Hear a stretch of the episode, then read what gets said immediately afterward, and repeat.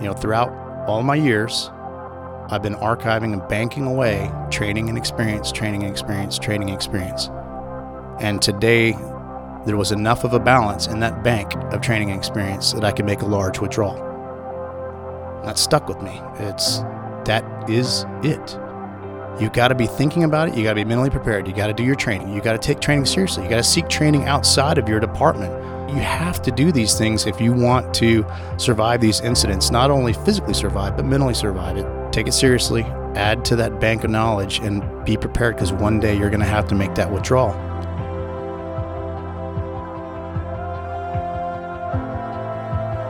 What he didn't know at the time is I had watched the entire incident live on Axon.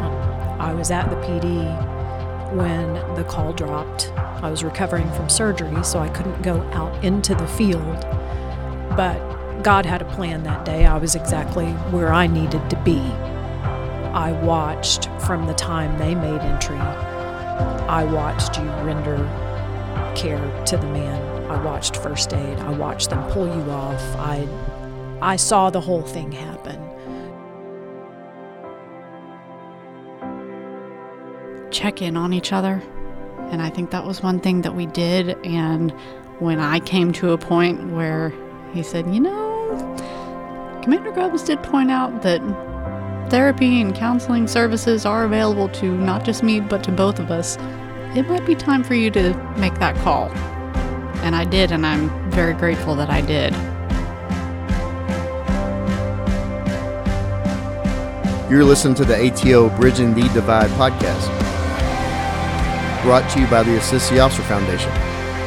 Since 1999, the ATO has given assistance to the first responder community. And now we want to give them a platform to hear their incredible stories. We also want to hear the stories of the many people that support us. Our community is small, but it is strong. We have differences.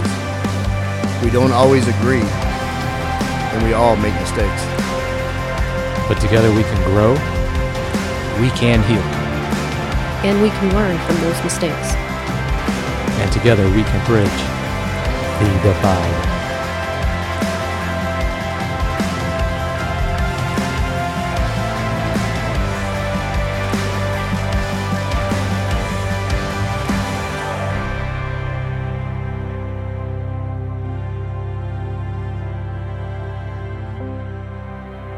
Only Texas could turn defeat into a legend.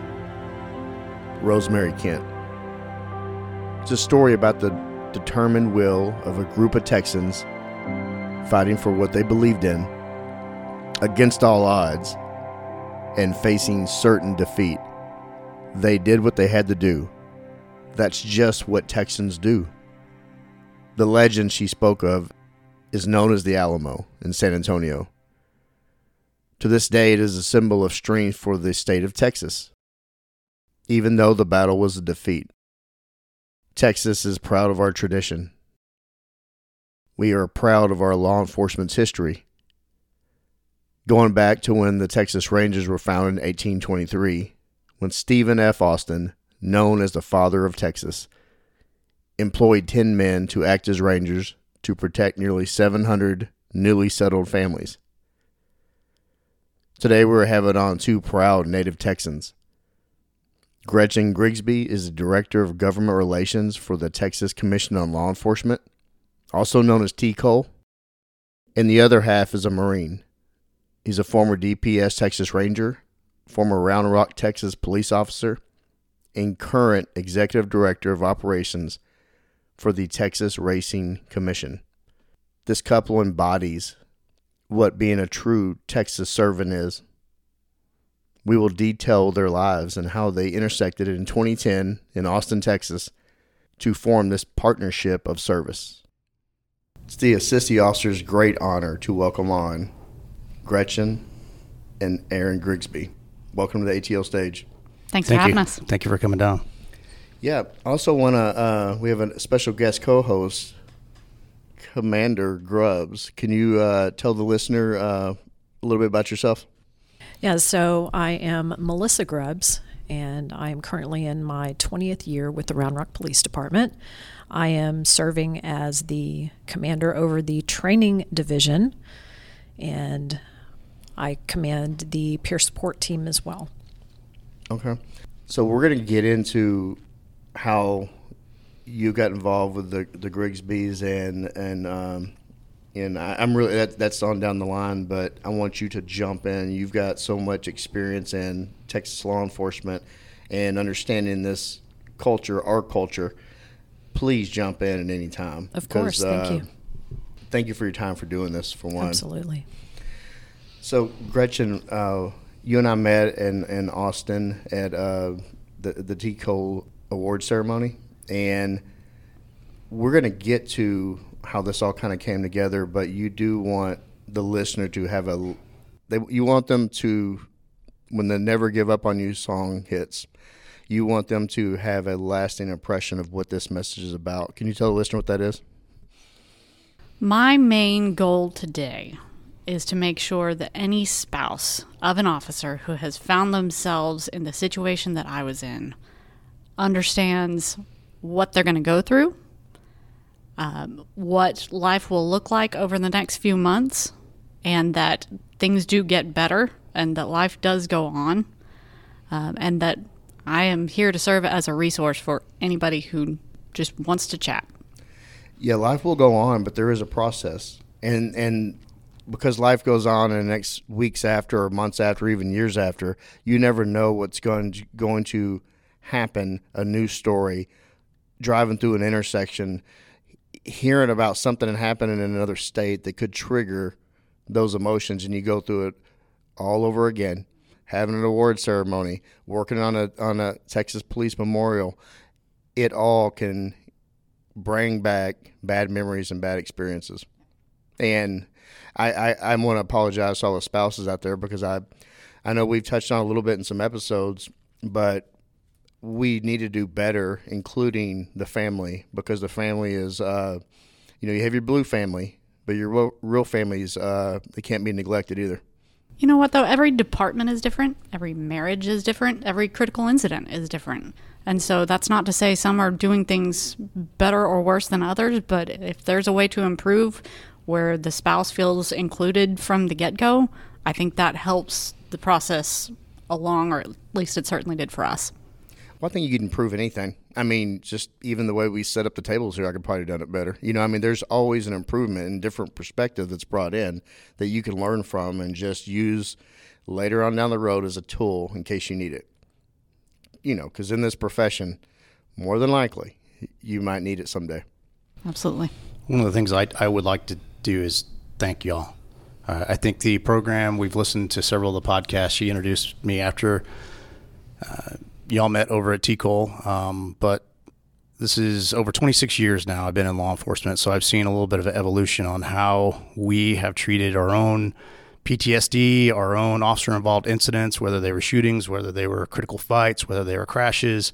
Um, it has come a long way. So, you guys doing these podcasts and opening, cracking open the door that I've got to say, traditionally within law enforcement, we keep doors shut.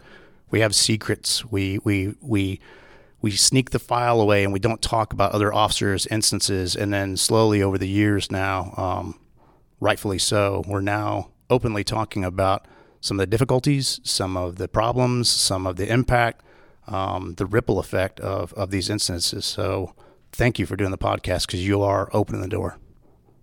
Thank you. That you know you, that means more to me than you know. I appreciate that. All right, Grigsby family commander. Are you ready to dive into this? Let's do it. All right, Let's go. Gretchen. I want to start with you. Where did you grow up? I grew up in Arlington, Texas, which is roughly halfway between Dallas and Fort Worth. Um, had happy two parent household. My brother and me uh, had a lot of great uh, family time and upbringing. Uh, my dad retired from American Airlines a few years ago. My mom's a retired teacher. And so uh, the world of law enforcement was new to all of us uh, when I started working and getting into this field. So just just for context for Arlington, Texas, it is for the listener because we have people that listen even out of the country. So Arlington is west of Dallas, and sad to say, it is actually the true home of the Cowboys. There's is. the Jerry Stadium's there and occupies uh, that big piece of real estate, along with Six Flags, along with the Texas Rangers. Absolutely. It is of, it is pretty much the entertainment hub and the sports hub. Uh, we thank God we still have the Mavericks and Stars in, in town, but yeah, sadly the Dallas Cowboys are up in Arlington. All of that is about less than three miles from my parents' house. So my dad has actually walked two Rangers games before.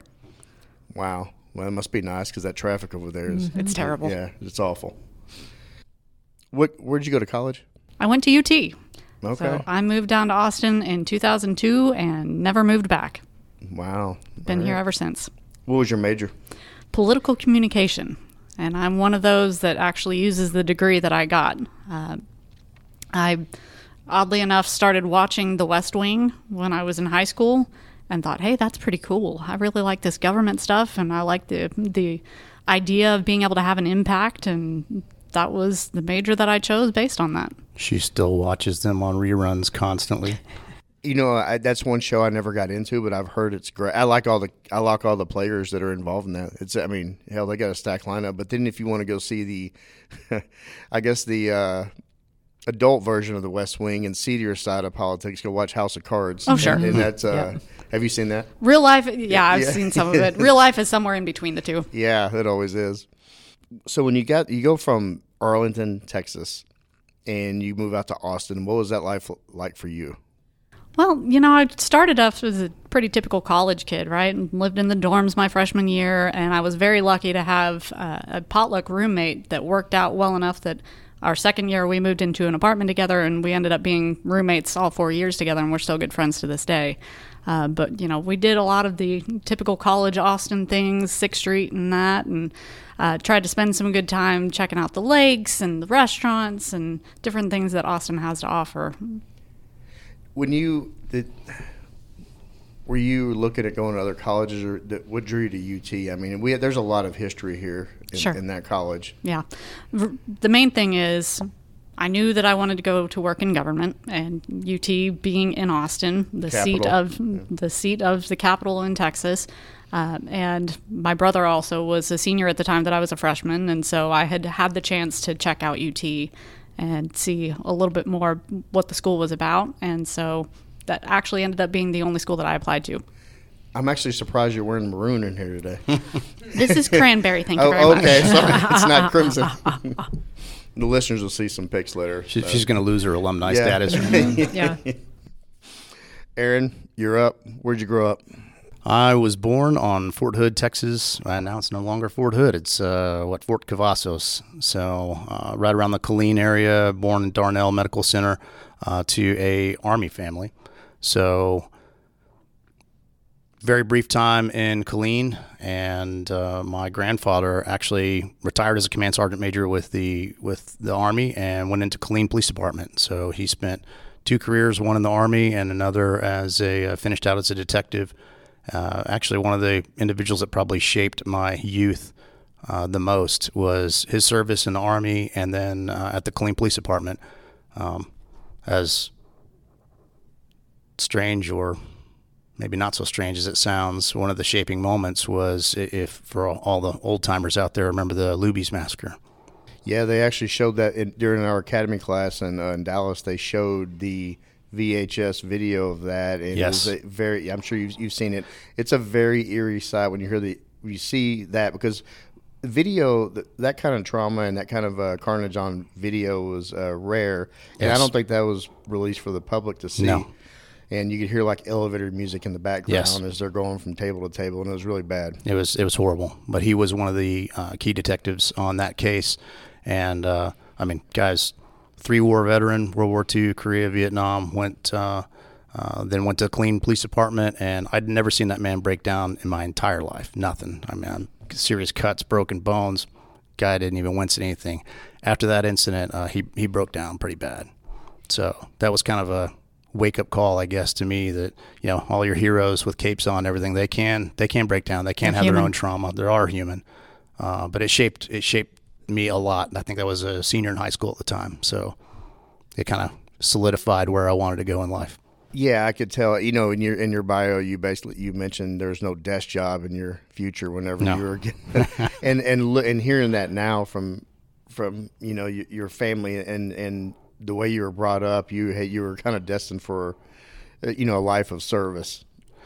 I guess you could say that. My mom and dad would probably want to throw something across the table if they were here at me. Uh, they they weren't really a fan of me going into the military. Um, that's actually kind of how I ended up in the Marine Corps. Was uh, throwing away a scholarship for a civil engineering program, and I, I walked. Pa- I know, I know. I, I walked past the recruiter's office because at the time I just I just want to get away. I wanted a challenge. I, I kind of knew that I needed something different, and uh, I must have been the easiest sell going into the Marine Corps because walked by and he's like, "Well, what are you doing right now?" I'm like, "I'm about to go be a civil engineer." And he said, "Well, we've got our own engineering program. It's called Combat Engineer." And I, I was like, Hell you could- yeah. the hook was just like in the mouth and He off I go. Oh, oh, yeah, it was. Yeah. It was like Oh, yeah. that was an easy reel in. Especially when he said, "Well, we can keep you anywhere you want to go. Where do you want to go?" I was like, "What's the furthest away from here you can possibly send me?" And you, looking back in time now, like all the recruiters are looking at each other, like, "Are you are you serious? Like, are you serious? Yeah, we can send you immediately overseas. Send me overseas." So I actually signed a contract to get immediately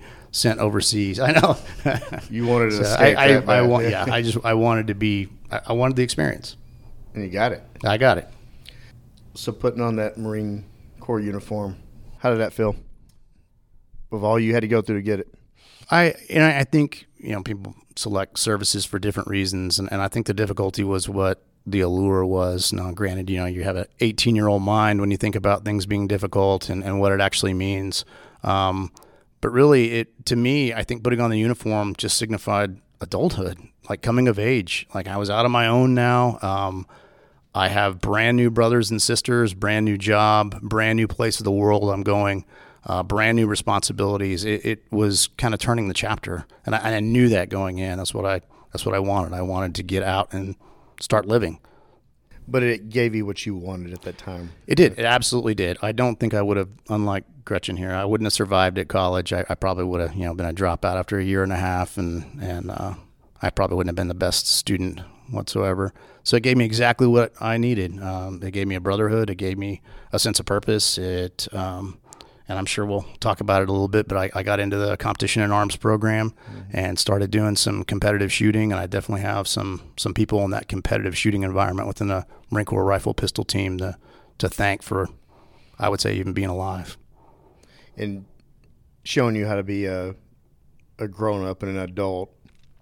Very And- much a maturity lesson, yes. Uh, And you carried over a brotherhood that you continue to this day. As a matter of fact, uh, yesterday we had dinner with one of my old uh, one of my old squad mates. So yes, So Gretchen, what government job did you start in 06? So, my senior year in college, I had the opportunity to do an internship in the governor's press office. Um, you know, having watched The West Wing, coming back to that for just a second, the person that I admired the most was CJ Craig, who was the press secretary. So I thought, hey, I'm going to go work in the governor's press office or at least intern there and see what this thing is all about in real life. And when I graduated, they didn't have an opening in the press office, but my boss at the time, the press secretary, said, Hey, we don't have a spot, but Steve McCraw, who was then the governor's Oh yeah, heard the, of him. the governor's director of Homeland Security, uh, he's got a spot. He needs a researcher and a writer. And I said, Great, that sounds fantastic.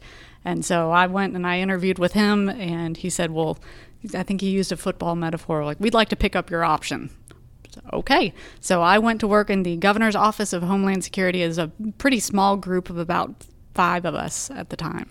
How long had that been going? Like that that position been going? Was it fairly new?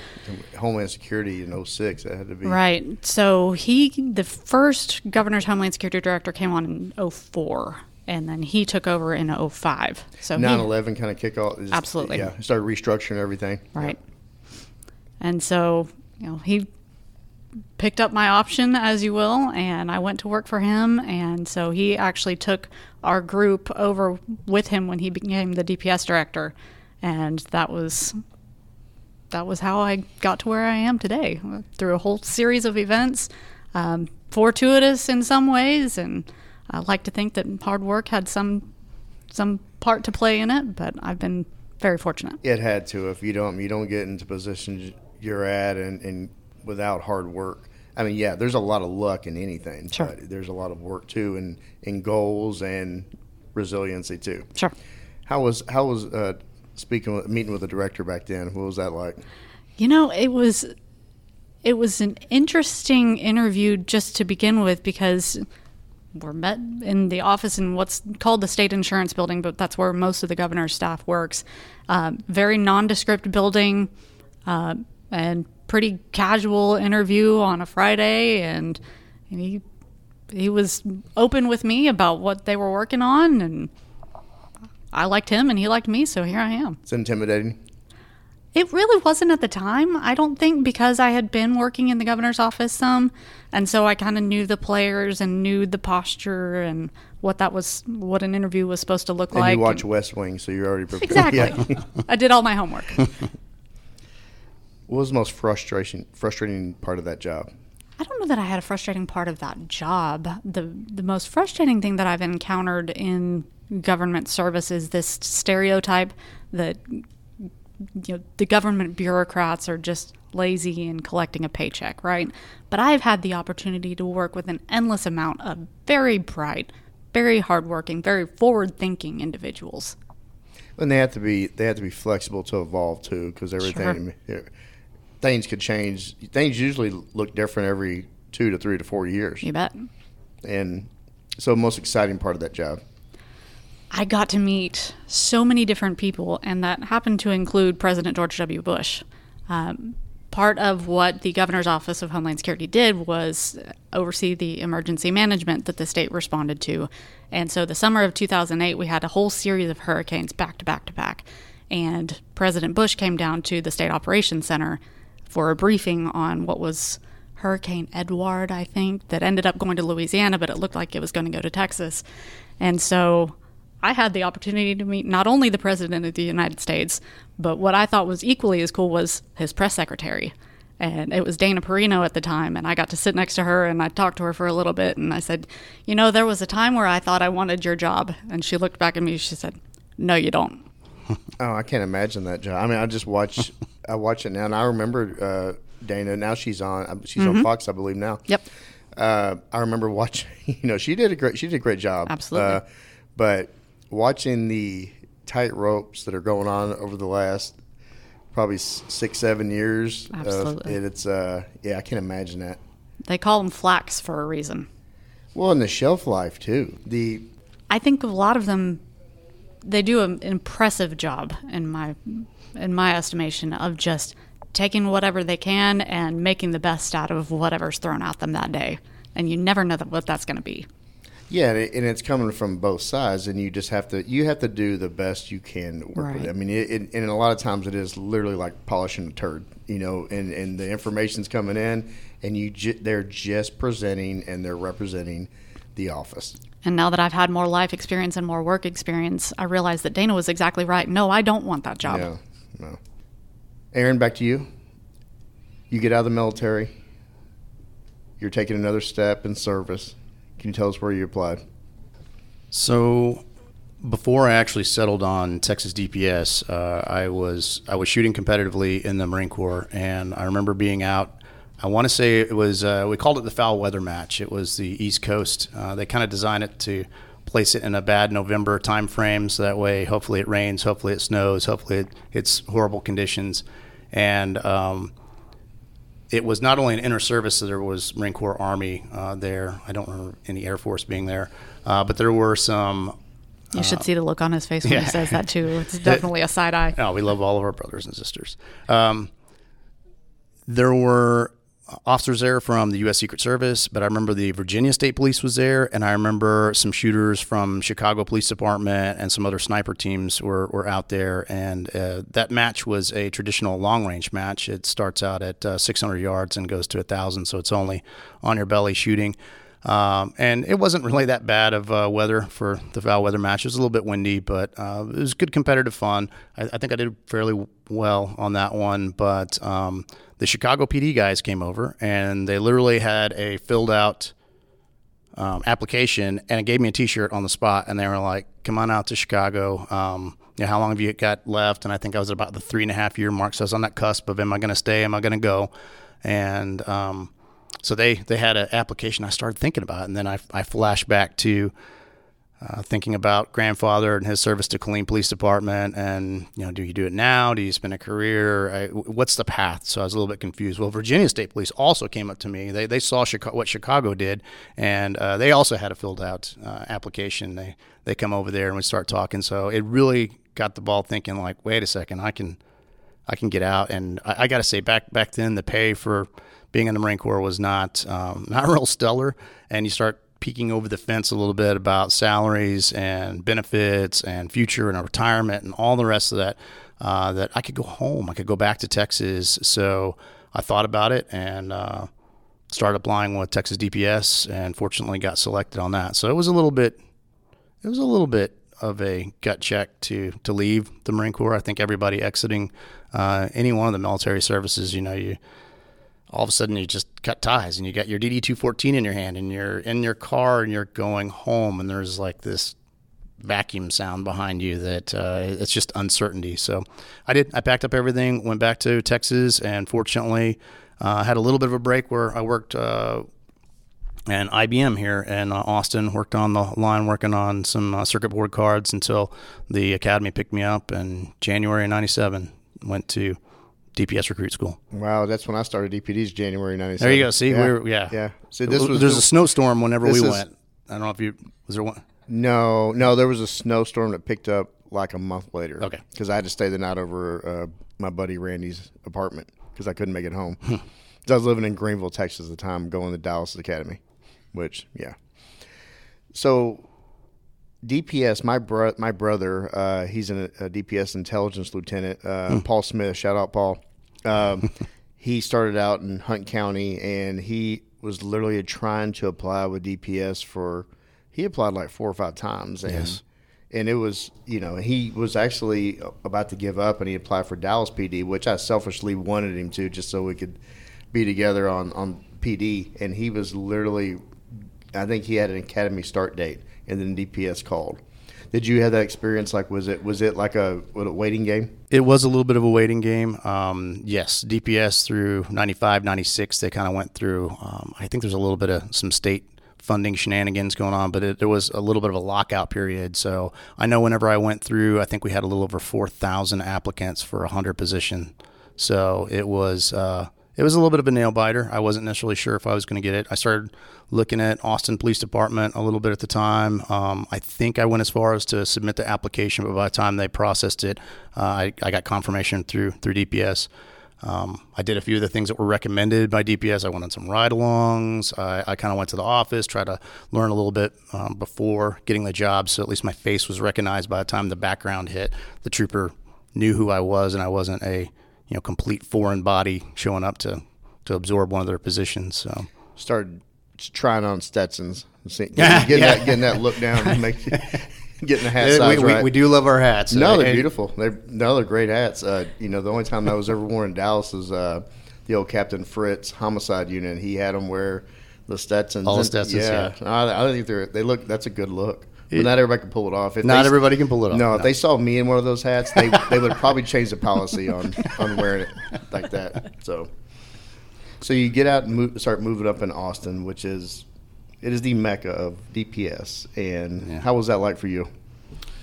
Uh, well, as far as starting off the career or just kind of coming back, So- Starting off the career and just starting off new life. starting off the career, aside from recruit school, um, everybody in DPS recruit school kind of wants to end up home. Everybody wants to go back to the big meccas: Austin, Dallas, Houston. Those you know, San Antonio seem to be you know the big area. But when there's a hundred people, you kind of got to duke it out a little bit.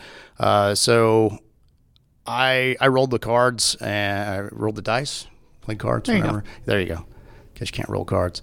And I selected Region 4, which was the Odessa to El Paso region, because nobody wanted to go there. Nobody was putting in their wish list cards for Region 4 because it was out in the middle of nowhere. Nobody had family. And I thought, you know what? I'm going to go out there and maybe they'll give me kind of a good selection out there. I wouldn't end up, as everybody knows with DPS, you can end up in a town of 500, you know, with where it's an hour drive to the closest Walmart, and I just wanted a decent sized town, and I wanted a chunk of the interstate because I wanted to do a little bit of criminal interdiction.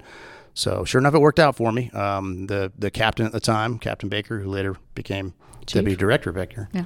And uh, he comes in, and after at the end of the academy, he's like, "Well, who are my people that put in for Region Four, who wanted to come here versus the ones that got dumped in here?" And I got to raise my hand. He said, "Where do you want to go?" And I said. Well, I, I keep hearing that Odessa is kind of like a little Houston, so I want Odessa. And he looks at me kind of weird and says, "You got Odessa." So off to Odessa I went for uh, my first highway patrol job, which was a great place to be in highway patrol. Um, there's Why is that?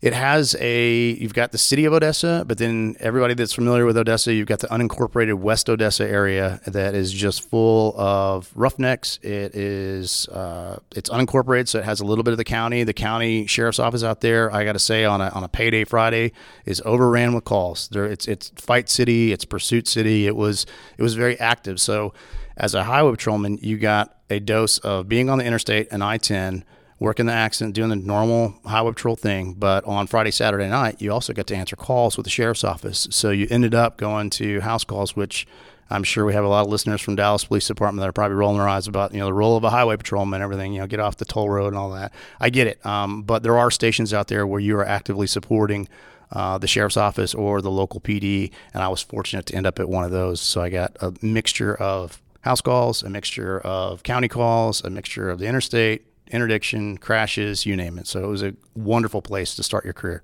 It's like No Country for Old Men out there. It That was. movie, It- yeah, you you, know. you can drop off the Cap Rock uh, there west of Odessa, and you are in no man's land. At the time, it was no radio, no anything. You are you are Lone Ranger out there. You whatever you stir up, you better be able to solve it. Did you get much interdiction uh, action that you wanted? I did. I had a I had a close I had a close friend of mine that kind of showed me the ropes. Who later went on to um, Border Patrol. Shout out to Carlos Ortiz, and uh, he showed me how to do a, a little bit of interdiction. And I started getting a few loads, a few more loads, and uh, it was good. Uh, a lot of the loads coming out of the El Paso area, passing through, you know, on their way to Dallas um, was a large portion of them. Uh, but yes, got got some good criminal interdiction in. Yeah, there's no drugs in Dallas, man. I know what No, no about. drugs whatsoever. I made that up. So yeah, and just just for uh, theatric purposes here for the podcast, you made that up. He- Anybody that's listened to any other episodes knows that Ja- Dallas has no shortage of drugs. Uh, so Gretchen's there in Austin. She's living her best life, Absolutely. neck deep in politics. Yep. And he's out in No Country for Old Men uh, area. I want to get into when your lives intersected, Okay. and and I was told there's a funny story about how this happened. So I want to hear it. I think the listener wants to hear it. There is. It's true. So, um, as the story goes, one of us remembers things differently from the other. Um, so, where I remember is after he had gotten reassigned back to Austin headquarters, and there was a Homeland Security conference in San Antonio. I had moved over to DPS by that time and went down to the Homeland Security Conference in San Antonio, and I had heard his name before, well spoken of, and uh, went to his border security presentation because he was working border issues, and went up to him afterwards and introduced myself, or so I thought, and said, "Oh, I'm you know I'm Gretchen Essel, and I work for Steve McCraw, and you know really enjoyed your presentation." And I kind of walked away from that interaction thinking, "What just happened?" Because, boy, something just happened. Uh, however, the other side of the story, She did not remember meeting me whatsoever.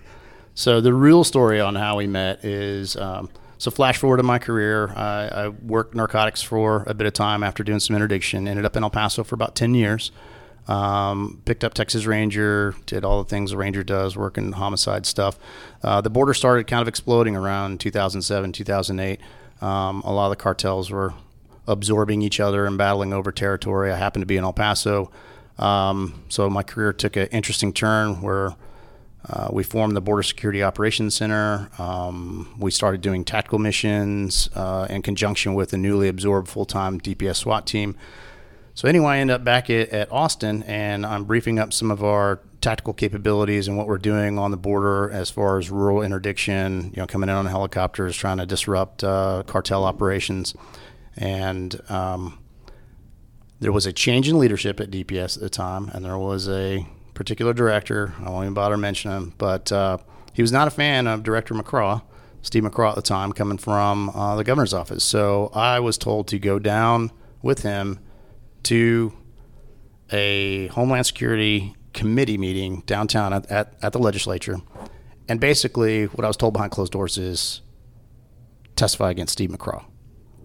Yeah, whoa, that's uh, that's really what you want to hear, you know, as Fun a, as a, as a in. young captain is to to be yeah testifying against your future boss. So uh, anyway, long story short, we're in the committee meeting room, and if anybody's ever heard Steve McCraw talk, he, he knocks it out of the park every time. There, there's nothing like I remember turning around to that director at the time and telling him like I've got nothing. That was stellar. Uh, there's nothing I'm going to be able to say to to refute that. He, he did a good job. Like he could just drop the mic right now. Uh, that director got a little bit aggravated at me, and uh, anyway, we leave the committee meeting, and I th- I think only she knows, but I think Steve McCraw knew that I was there to kind of testify against him, but I didn't. And so He's he kind of comes up to guy. me and he shakes my hand and we talk a little bit. And everybody knew the rumor that he was going to come aboard as the DPS director. And uh, I looked behind him and there's Gretchen. So immediately I'm like, okay, I got to meet this lady. You know, it was like you could the, the, the sparks were kind of like flying out. Um, at least on my end, I thought the sparks were going.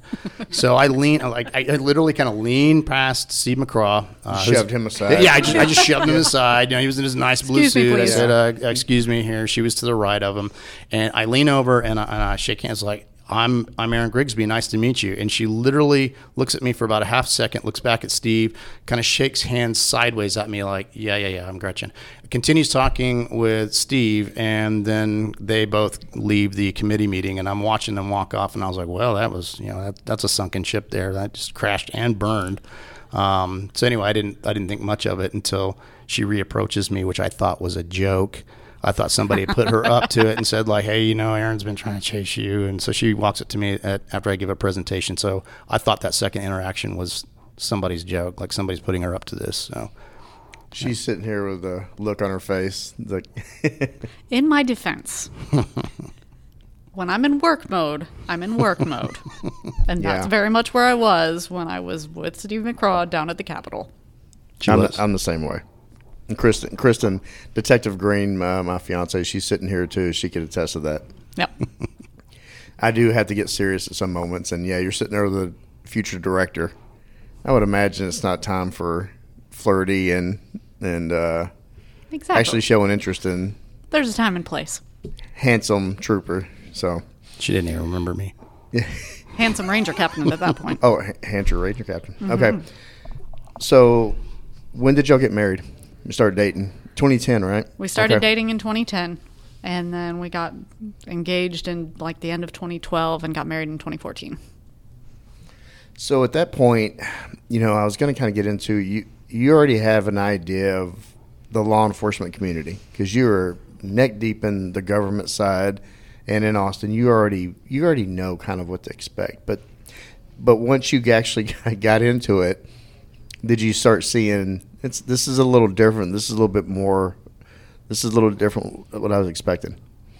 I don't know that it was different than I was expecting at the time. So, you know, for the first six or seven years of our marriage, he was at DPS headquarters, right? Which is different from your typical law enforcement job. He's not out on patrol answering calls, dealing with all the shooting and scooting and stuff. I don't know that I truly felt like an officer's wife until he left DPS, retired from there, and went to work on patrol with Round Rock PD. Okay. But what you, Aaron, did you have you were commanding? What you were? What were you commanding at the time? It was the Border Security Operations Center. So uh, yes, we were down at the border a lot. It was you know a month gone at the time, come back two weeks, gone another month. Uh, we were doing what was the startup of the tactical missions down there. So it was a lot of uh, embedding, working with uh, the DPS SWAT team, and literally being out in the brush. Most of the time was in the Rio Grande Valley because that was what the hot area was at the time. But embedding in LPOPs, listening posts, observation posts, and uh, having you know a couple of QRF birds over the horizon, parked in a in a pasture somewhere, ready to go respond whenever they would do the drive across loads, and everybody and get in the big pursuits and throw caltrops out the window and shoot at the police and everything. So it was uh, again like the Wild West, and it was uh, it was fun times. Yeah, it's still that way right now. My, Yep. my brothers had me go down there in, in uh, two and three week stints, and yeah, it don't matter rank, or Nope. you're down there working that border, and it's Yeah. yeah, it's it's it's pretty bad right now. Um, what Gretchen? At what point? What were you doing in your role whenever y'all start dating and got married in 2012? So when we started dating, I was working, still doing. We had just transitioned over from the governor's office, and so I was still doing some Homeland Security work. And then uh, a few months later, I moved into the Office of Government Relations at DPS, and that was where I really started getting more heavy into true legislative work and dealing with you know different pieces of legislation that was coming up and constituent casework and things like that that DPS routinely gets calls about. Um, by the time we got married, I actually moved over into the Texas Senate uh, to get some in house legislative experience and was working for what was then the Senate Committee on Agriculture, Rural Affairs, and Homeland Security, which is quite the mouthful. And it sounds like it may not have a lot of connection, but when you look at the nexus of the properties that are being um, that have the greatest impact from border security and the homeland security connection to that, that was that was how that committee all fit together. So, Aaron, you got into a shooting in 2004, correct? And Yes. that was the first time. That was my first, yes. Okay. How did that? Can you can you try and tell a little, little synopsis of, of what happened, if you can? I, I can. I can. Um, so anybody that, regardless of agency, who has been uh, working around narcotics, uh, narcotics role, detective, whatever, doing a little bit of UC surveillance, uh, we can all we can all understand where I'm going on this. So we would have our normal caseloads. You know, you wake up early, you do your trash runs, you do all your normal savannah, everything that you always do um, for doing any kind of narcotics work. Well, what we tried to do, we had a good group of guys, and we tried to kind of cleave off Friday into what we jokingly called Fun Friday. And we tried to do something proactive, whether it was wrap up a quick little case or uh, something like that. But one of the, the great things that we used to do, which was really fun, and it really did net some some fun and comical results, is we would go through the raw Crime Stoppers tips, not the not the collated ones, the ones that have been like fed through, like literally the stack of like 200 of them, and just sit there and flip pages on like a Friday morning until you found the juicy one. And and we all know what that means from a detective. It's like the he leaves at this time. It's it's under the cra- he, he he stashes it under the crack in the master bedroom. It's the second plank to the right, and Some he always pissed off ex yeah, yeah, yeah. Somebody that just overdoes it on the information, where you're like, okay, now this is a legit and easy target for a Fun Friday. So we did our Fun Friday, and um, uh, the tip was guy always leaves his uh, closed garage and a beige Cadillac um, between 11 and 12, goes and sells Coke to anybody and everybody. I mean, it was just a nice, fat, juicy tip. So sure enough, we set up surveillance at 10 o'clock. And I mean, like 11:22 on cue, garage door comes up, gold Cadillac backs out. We're like, okay, we're we're off to the races. We follow him around a little bit, and uh, he pulls up and he parks next to a couple of 18 wheelers in um, a small dirt lot outside El Paso.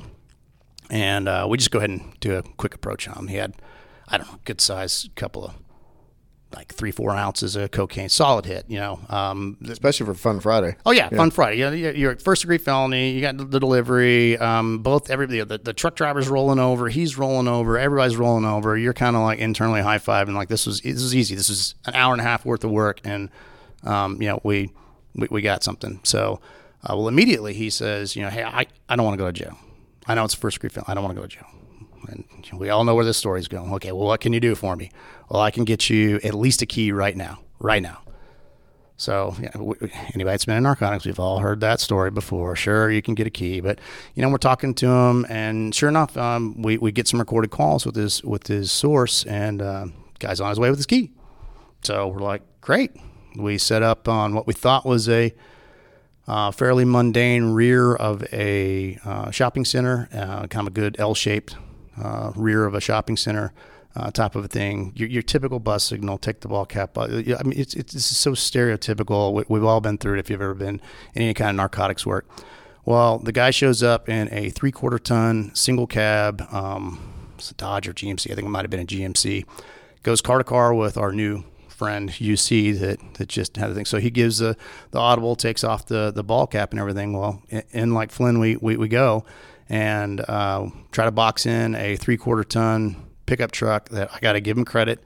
He saw us coming a little bit. He, he was he was a little bit wily. He wasn't caught completely unaware. So he saw the, the units coming towards him and had already put it in reverse. Um, we play kind of smash up cars for a little bit, and one of uh, my partners gets out of what we thought was a vehicle containment uh, to circle around while the guy pushes one of the cars out of the way, uh, sees him, and I mean, white smokes the tires uh, towards Thomas Wilson, one of the uh, sergeant investigators. And from my perspective, I, I was already out of the vehicle. From my perspective, uh, Thomas got crunched. What I didn't know is he literally did like this ninja dive back into his Dodge uh, Durango, the old uh, the old Dodge Durango pickup trucks. He he like ninja dived in it, but from my perspective, he just got ran over and flattened.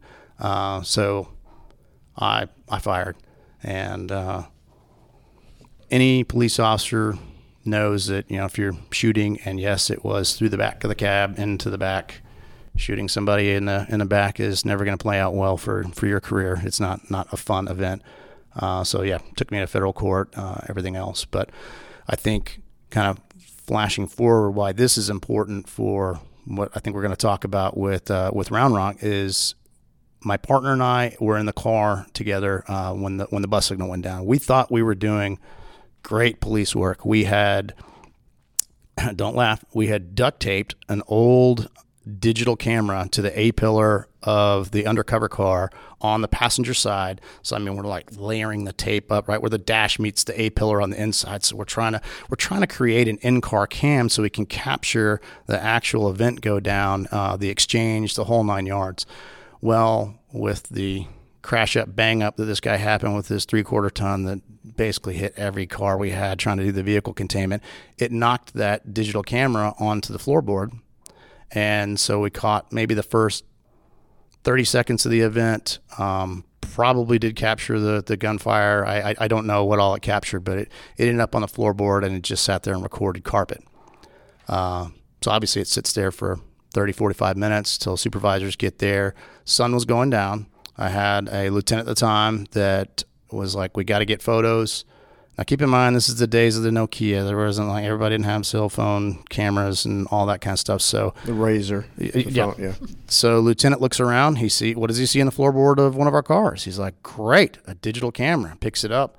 All he sees is gray from the carpet of an overturned camera and everything. Rewinds a little bit more gray. Rewinds a little bit more, more gray. Rewind, gray. Okay, so this must be good for me to just go ahead and completely rewind and record over yeah. So talk about like ethics 101. Me and my partner were the only two people on the planet that knew that we had tried to record a incident that now captured a shooting and then as we see the lieutenant out there recording with it, we're both looking at each other like no no, no, no, no, no, no, no, no, no. Like it immediately, we're locking eyes and we're reading each other. We're having like this telepathy moment uh, out there at the scene. Like he just recorded over that. He just recorded over everything, and he did.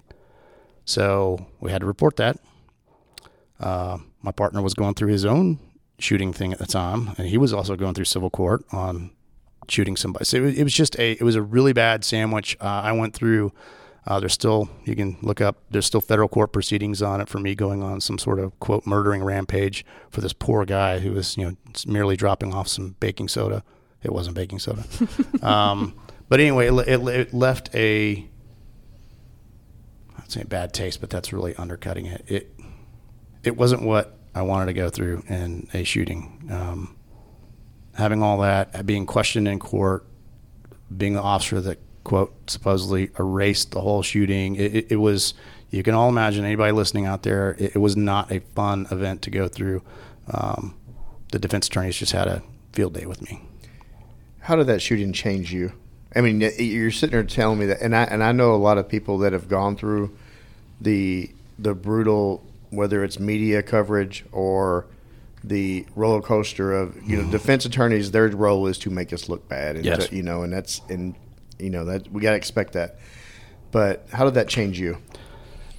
That was my first shooting, so it was an absolute roller coaster. Uh, like I said, I, I, I thought I believed in my heart that Thomas Wilson, my partner, I know, I mean, he and I were brothers. I thought he had gotten crushed between two vehicles.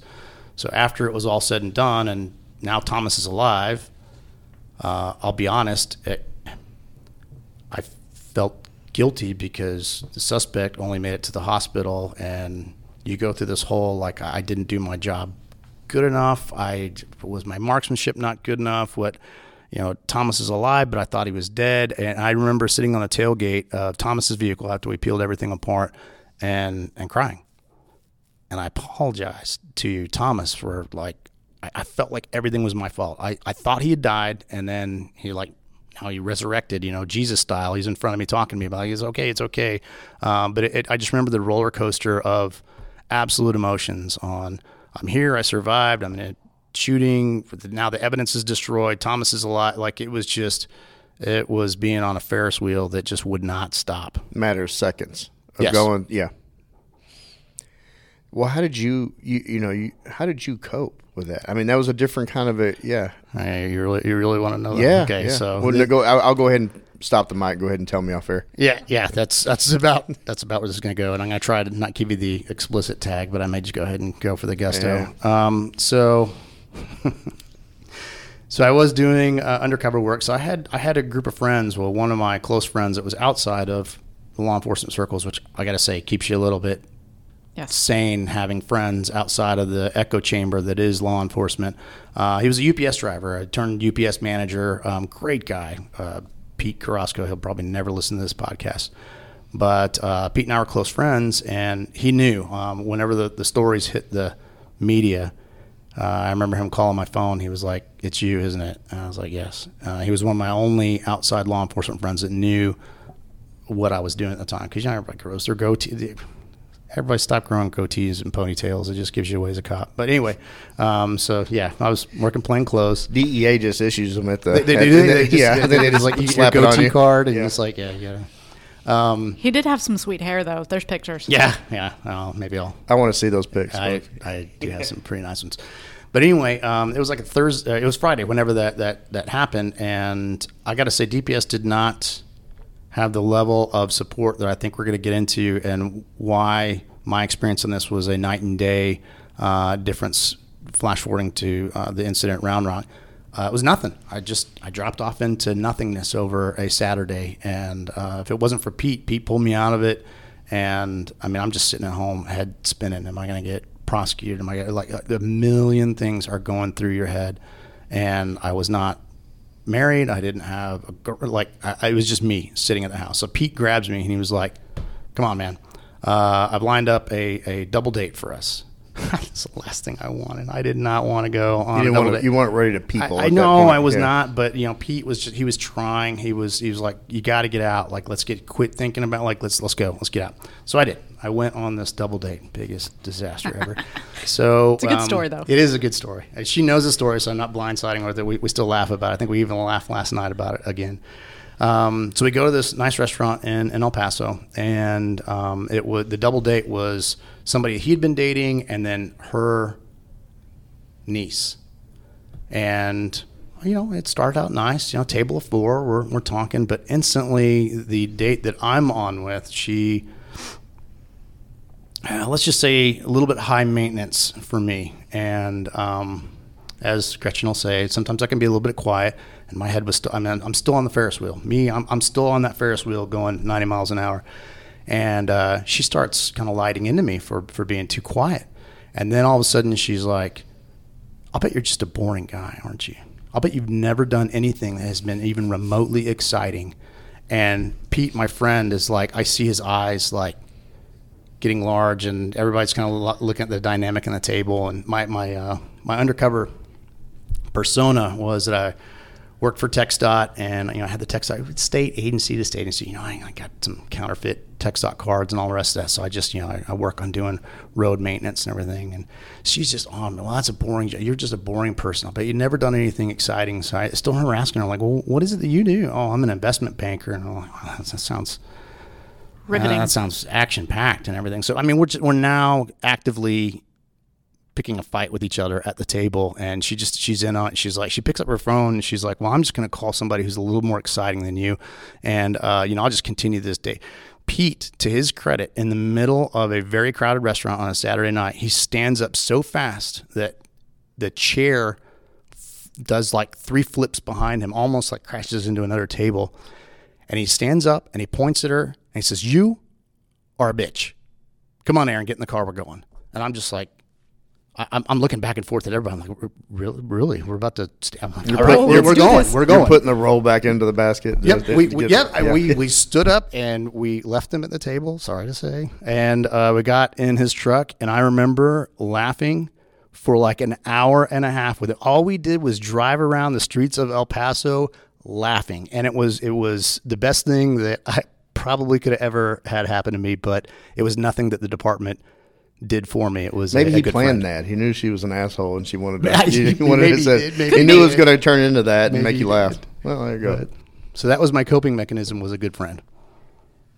I will say, I think that it's really important to have that perspective of non law enforcement friends Yes. outside because Yeah. as law enforcement, we do have a tendency to really amp each other up and get into this one mindset and you lose perspective of what it's like. So I think that having a friend like that that can like take you out of it and do that, even if going on that double date wasn't necessarily what you wanted at that time, is a real like something that we all kind of need and need to keep in our lives. Yeah, he was he was great. He really did pull me through that. Um, it was absolutely critical that I had a friend like that and that experience. It wasn't necessarily what I would have envisioned for myself, but it worked, and we laughed, and I survived the weekend on on it. Now some ATO listeners are going to be laughing about that. Here, many years later, it's, it's actually funny. We're, we're gonna we're gonna get into some, you know, some other topics that maybe aren't as as uh, humorous. But um, so whenever you get rolling, you have that experience, and and it obviously it it it worked out. I'm guessing. I mean, it, or it worked itself out. It Not- worked yeah. itself out. I think is probably the best way of saying it. Yeah. there was some angst. There was some legal proceedings. There, yeah, there was there was a year and a half worth of Hell, hell. Yeah. it was absolute hell. Well, that you know, we that was in 04 and and the years after that. I mean, can you imagine? I mean, just Oh, I mean, God, th- no. this poor guy's, and we're going to get into something that happened in 2021. A year, you know, right after uh, a major worldwide incident that that that law enforcement's put under a Yeah. microscope again and under a negative lens. You know, the city of Dallas, uh, we have some we have some guys right now that are getting dragged through it and Mm. literally going through hell, and it's just you know it, it. There's you know when we started in the '90s, police were actually respected and and you know in some ways beloved. I mean, there were some things here and there, but nothing like that we see now No. in No. the attack and how quick to assume and quick to attack that uh, that society. You know, we have to go through that now on top of the normal dangers. So, Gretchen, you've heard that story I have. many times, and you're sitting there grinning about the failed double date. Oh, So I think it's, it's it's actually a good thing that double date didn't work out. Worked So out for we, me, we, at we wouldn't be. Yeah, it worked out for you. I want to get into the.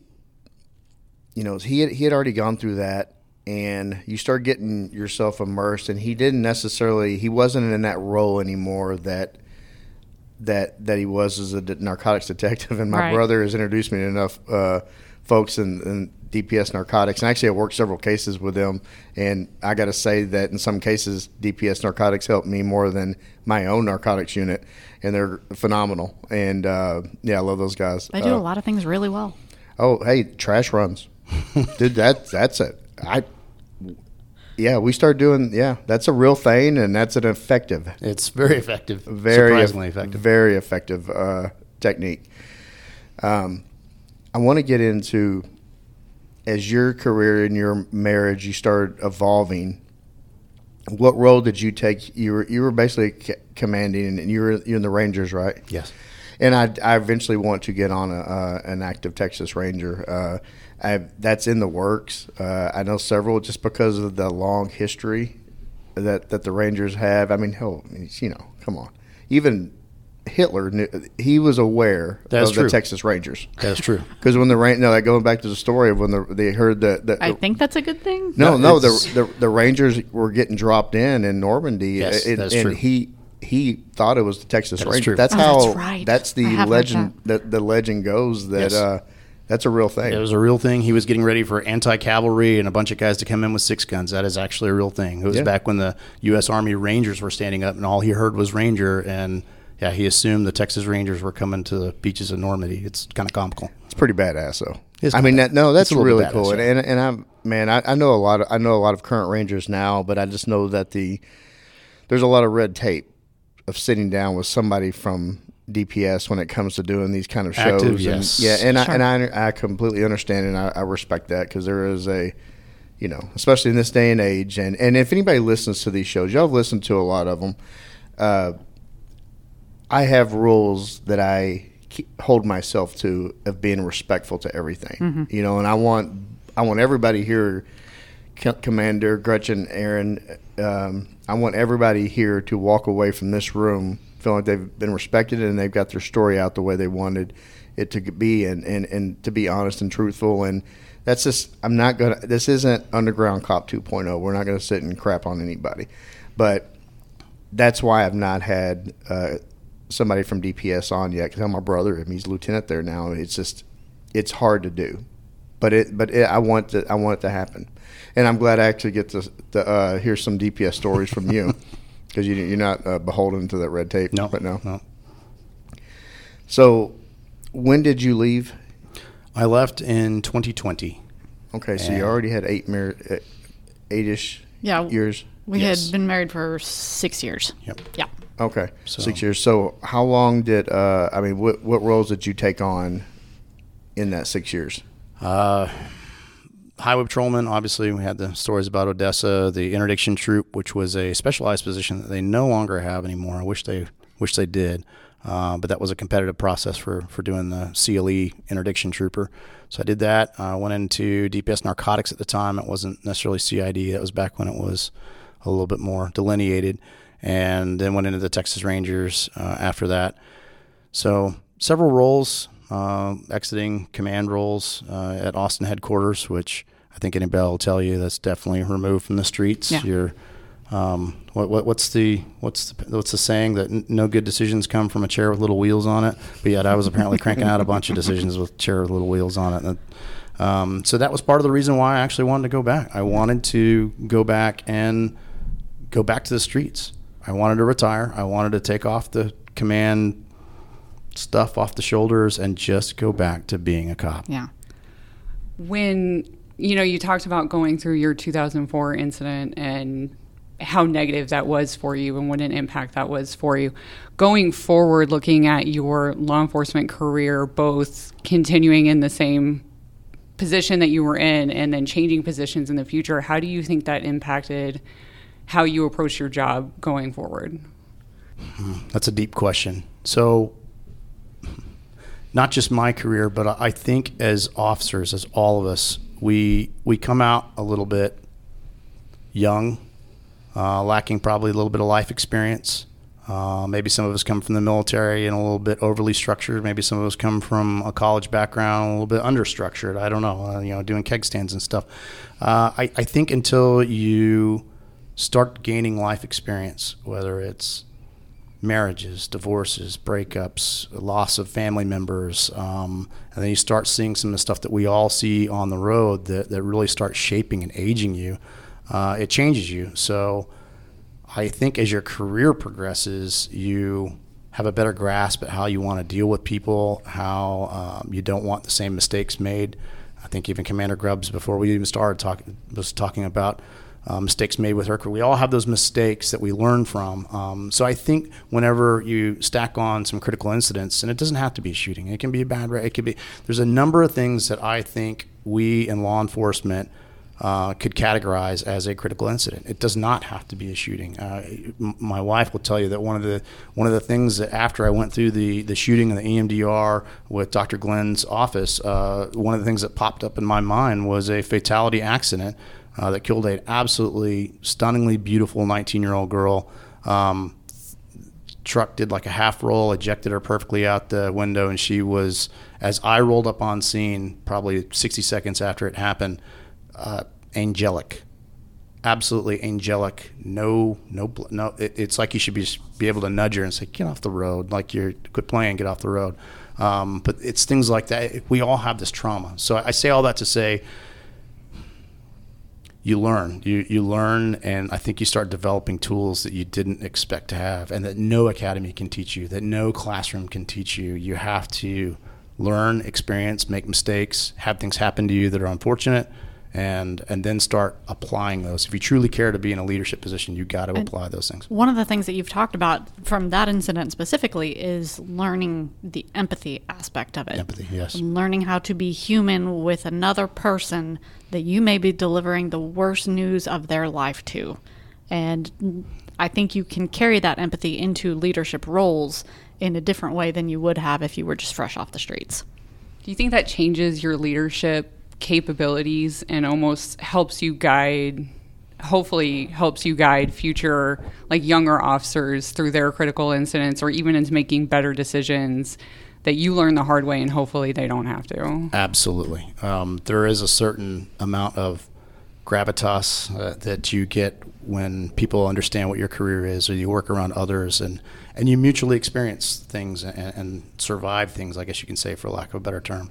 Yeah, absolutely. There, you speak with more credibility, whether it's upward to a chain of command, whether it's downward, whether it's peer level. It doesn't necessarily matter. You, you, yeah, there is a level of authority and a level of reach back that you have into a past that you can, you can empathize. You can understand better what it is they're going through, what they've experienced, at least like a degree. But then I say that to say I listen to the podcast of like the Navy SEAL with Cairo, and I'm like, I that's so far out of my depth of understanding that I can't even I can't imagine what somebody like that has got a career of bouncing around in his head. Yeah, and yeah, that, those guys, and uh, you're talking about Will Chesney, Yes. episode. Yeah, that was uh, that was pretty amazing sitting with him, and but then on the flip side, though, Will has got that experience, and, and his, I mean, he's the best of the best, in, in, in being in that SEAL unit, and in his trade. But there's also he may have a hard time really comprehending what we go through daily for 20 plus 30 years you know and and, agree with and, that. and you know and it's just it there's trauma there's cum- i think and, and i'm glad you brought that up about it doesn't have to be a critical incident it doesn't have to be a newspaper worthy Yes. incident to just pile on you i mean i get honestly i can see like a changing of your eyes when you're talking about that that 19 year old i mean it's the cumulative small pinpricks that you take home. You're going home to to gretchen. When did you first did you i want to get into like when it, the the spouses and, and the perspective because we really haven't dove into that in this episode and, and- or this not just this episode but this podcast. Yeah. um we we had on Crystal Almeida and her wife and her deal and I you know that was that was a, I'm not sure if y'all have heard that episode yet but it's horrific. Just started this morning. Oh man, you get get some get those tissues ready. Um, it, you start noticing a change. How did how how are y'all communicating? I mean, did you, you can you talk about the changes you started noticing? So, where my story may be a little bit different is that by the time we got married, he had already been on for 15 years. Uh, maybe not quite 15, but for a while. And so he was already a somewhat seasoned officer. So he had gone through, I think, a lot of those personal changes that come through your first few years of experience as an officer. Um, but I think one thing that he had learned through his life experience is that he has to communicate with me. That it's not just him going to work and compartmentalizing and coming home and shielding me from the horrible days that he may have had, the horrible calls that he may have gone to. And again, we didn't really get into that life until he retired from DPS and went to work for Round Rock and started answering your your routine patrol calls. But I I am eternally grateful and I think that's one of the reasons that we have made it through the specific incident from 2021 as well as we have is that we we communicate about it because he would come home and he he would tell me about some of the rough calls that he had been going through. And I you know processed those with me instead of feeling like he had to shield me from them. And I think that's what a lot of officers, um, maybe in their early days, do with their spouses. And I think that's so detrimental. And the one thing that I would impress on any officer that's getting into this world or getting into a marriage, whichever comes first, is you know that person that you married. You can trust them, they can handle it. You have got to communicate with them. Do you think that on some level with officers when they're not when they're coming home and not sharing, it's almost like because at some point they think they're fine. Like it takes a while before you realize Maybe. that you're not fine. So when you're coming home and you're not sharing it, I think at some point they kind of realize it and officers just don't want to share it with their families, but you come home and you think you are fine. Like to you, you're fine. This is a routine call. And it's not, you may be angry about something else, or mm-hmm. it may be something else that you're bothered about. Yeah. And then you start picking on that and you start picking a fight about that, or you start focusing on that because you think you're fine as an officer. And it's not until you really have a lot of introspection or you go through that communication as a couple where you can really start pulling out the fact that no, it's not, I'm not fine. And I really do need to share these things. Yeah, or or I'm not actually blowing up about the pan that's in the sink. It's about something much larger and much uh, much deeper than that pan that's in the sink, and it, it may take a little bit to unpack that, but I think it's really important to do. Well, Gretchen, how did you? I mean, when you were receiving that feedback when you're when he's coming home, and, and I'm gonna I'm gonna ask you in a minute of how what got you to the point to be a better communicator, but when you were receiving this, basically talking about his crappy day and and to a lot of just people that aren't in this field, very traumatic day. A lot of people, their mm-hmm. worst part of their week is getting cut off in traffic, mm-hmm. and and this man is he's coming home and he's telling you about some incidents that he worked. How did you process that? And I think that's where maybe I'm in a little bit of a different position again as a lot of other officer spouses is that I do I'm not an officer myself, but I have worked in the world of law enforcement for 15, 16 years. And so I've heard the stories. And so I'm maybe somewhat desensitized to that level of depravity that officers sometimes encounter. And so I I I had some moments where, you know, we trained jujitsu for a while, and so there would there's one specific incident that he had dealt with that it, it's always the kid incidents that are the worst, right? Those are always the ones that stick with you the worst. And he came home and he was telling me about this one incident, and so I went to jujitsu that day, and I was amped up, like I just want to choke somebody out right now because this happened, and I'm mad about it. And so I think um, understanding what they're going through, making sense of that, and understanding what you're going through, and then how to find a healthy outlet for it. I think all of those together are just absolutely critical. Aaron, being tough Marine, seasoned uh, Ranger, you know, true Texan. How did you develop those skills to, to communicate? Because it's not. I'm hell. I'm still working on it myself. a lot of mistakes, a lot of mistakes, a lot of misplaced anger, a lot of mistakes. Um, I think that you know, I know your podcasts are, are about the critical incident. Not to rehash what we just got done talking about. It doesn't have to be a singular incident. I think that this is a tough job. You have a career of cumulative things that race through your brain. Um, there's a saying, I, I think, in the training environment. Commander Grubbs isn't over the training section, but there's a saying within training that, like the military, when you're in the military, you train, train, train, train, train, train, train, train, waiting to fight.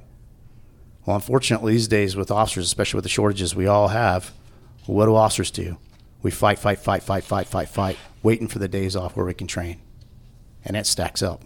It really stacks up on all of us. So, as we talk about critical incidents, I I guess I'd just like to remind the, the viewers that this is all, it's going to stack up on you. It doesn't, you don't have to go through the monstrous mother of all shootings or whatever. It's all going to stack up. Uh, just the other week, I reached out to some of the my old crew over at Round Rock because they they experienced a, a pretty bad fatality accident. It wasn't a fa- sorry, she's not fatal yet, but a very bad accident involving a young girl, uh, very serious injuries, and a few of the officers were pretty shaken up. And my phone rings, so uh, get to talk to a couple of them that were pretty shaken up. And um, so, yeah, it, it is all cumulative. So, as far as being tough, no, it's not. It's not about being. We're all going to have to shoulder that burden. If you have a career in law enforcement these days, you're going to shoulder the burden. And if I could, I describe it as death by paper cuts because it's that thin slicing. Every shift, there is something else that takes a piece of you away. And it happens daily, weekly, monthly. And for folks like us who've been in this for 24, 27, 30 years, it Yes. takes its toll. It takes pieces of you each and every time you have one of those critical incidents. Yes. And you have to replace that with something else, which is your coping skills and your empathy and how you deal with that constant stress. Yeah, you have to, and, and I'm glad you touched on the coping skills, and, and hopefully they're actually healthy coping skills because we have a lot in this profession that, um, you know, wait, wait till you get to uh, episode 54 with uh, Gordon Fulton. I mean, you how what the trauma can bring you, uh, and and it could be a seven seven type incident, or a June seventh, twenty twenty one type incident. You never you never know what's going to happen, or it could be just the nineteen year old fatality accident Yep. that hangs with you uh, forever.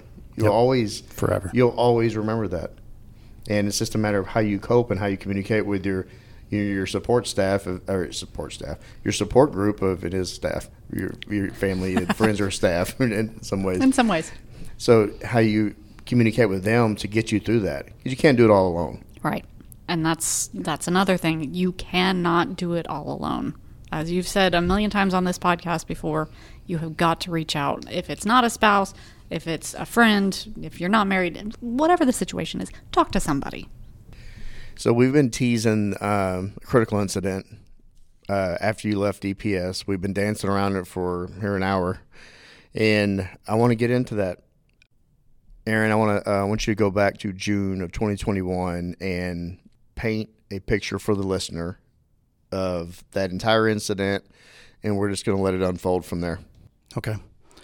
So, call originally came across as I was in uh, Round Rock, Texas, day shift. It was about 10 a.m. Call comes across, man, man with a gun. You get the initial wave of calls. Uh, I think anybody that's been in any kind of patrol capacity, you kind of hold your breath a little bit. Sometimes it's not really a gun. Sometimes it's a toy. You know, a million things happen when something is originally a man with a gun. But everybody kind of checks onto that call and kind of starts scooting that direction type of a thing. It was a little bit outside of of the district that I was I was assigned to, so I hop on the interstate and I start heading south to where uh, the location was at. Well, the, the call notes start escalating, radio traffic starts escalating. Uh, man with a handgun threatening people, threatening their lives, threatening children. Um, had had a couple people, some of the management staff that were cowering underneath uh, the tables. Fortunately, they left a open mic on a cell phone, so dispatch was getting excellent information based off of a, a open line. Uh, so they were adding really good quality call notes. So as I was going down the interstate, you know, you're picking it up, you go to code three, and it was it was ironic, really. The uh, the other officers, so you know, you end up in that caravan of other officers, and everybody kind of miraculously starts being in the same place at the same time. And there was a string of the guys that were, were getting stuck on on the interstate.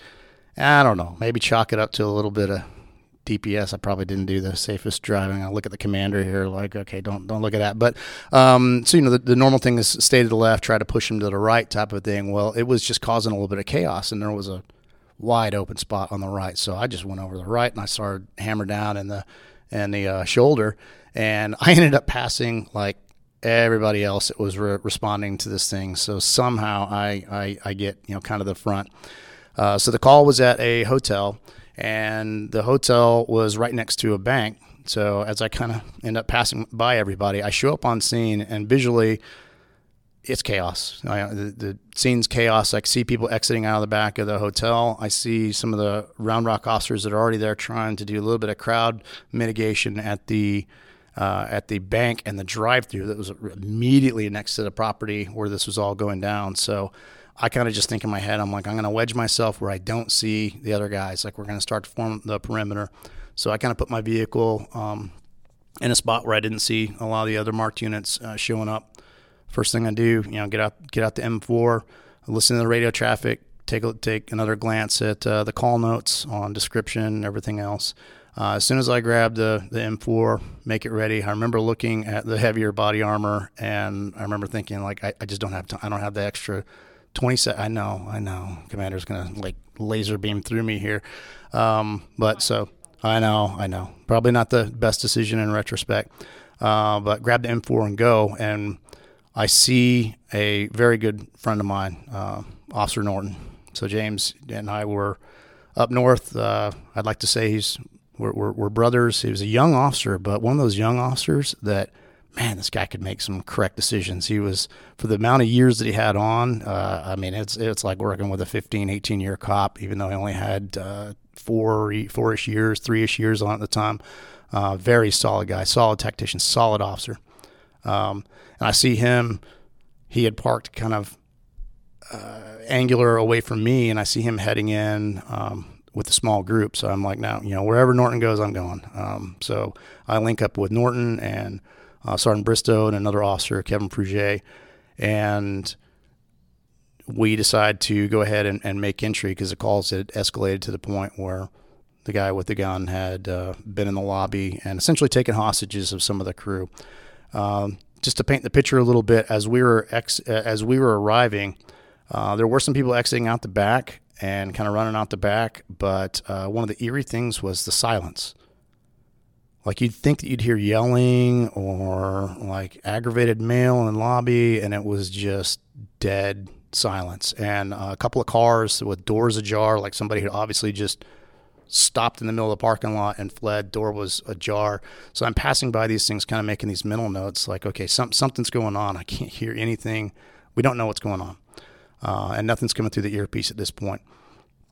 So we decide to do a uh, soft entry in, in the back where it was by the pool. You know, every holiday, pick pick pick any one of the hotels that everybody answers calls at. You know, you got the rear with the um, with the pool area. We tried to enter through there, and that was kind of a fail breach situation. The key card that we had gotten off of one of the uh, managers that fled out the back, or somebody that fled out the back, it wasn't opening that door, which would have given us the best possible way into uh, the hotel. It would have given us a really clean uh, angle entry. Would have been much safer.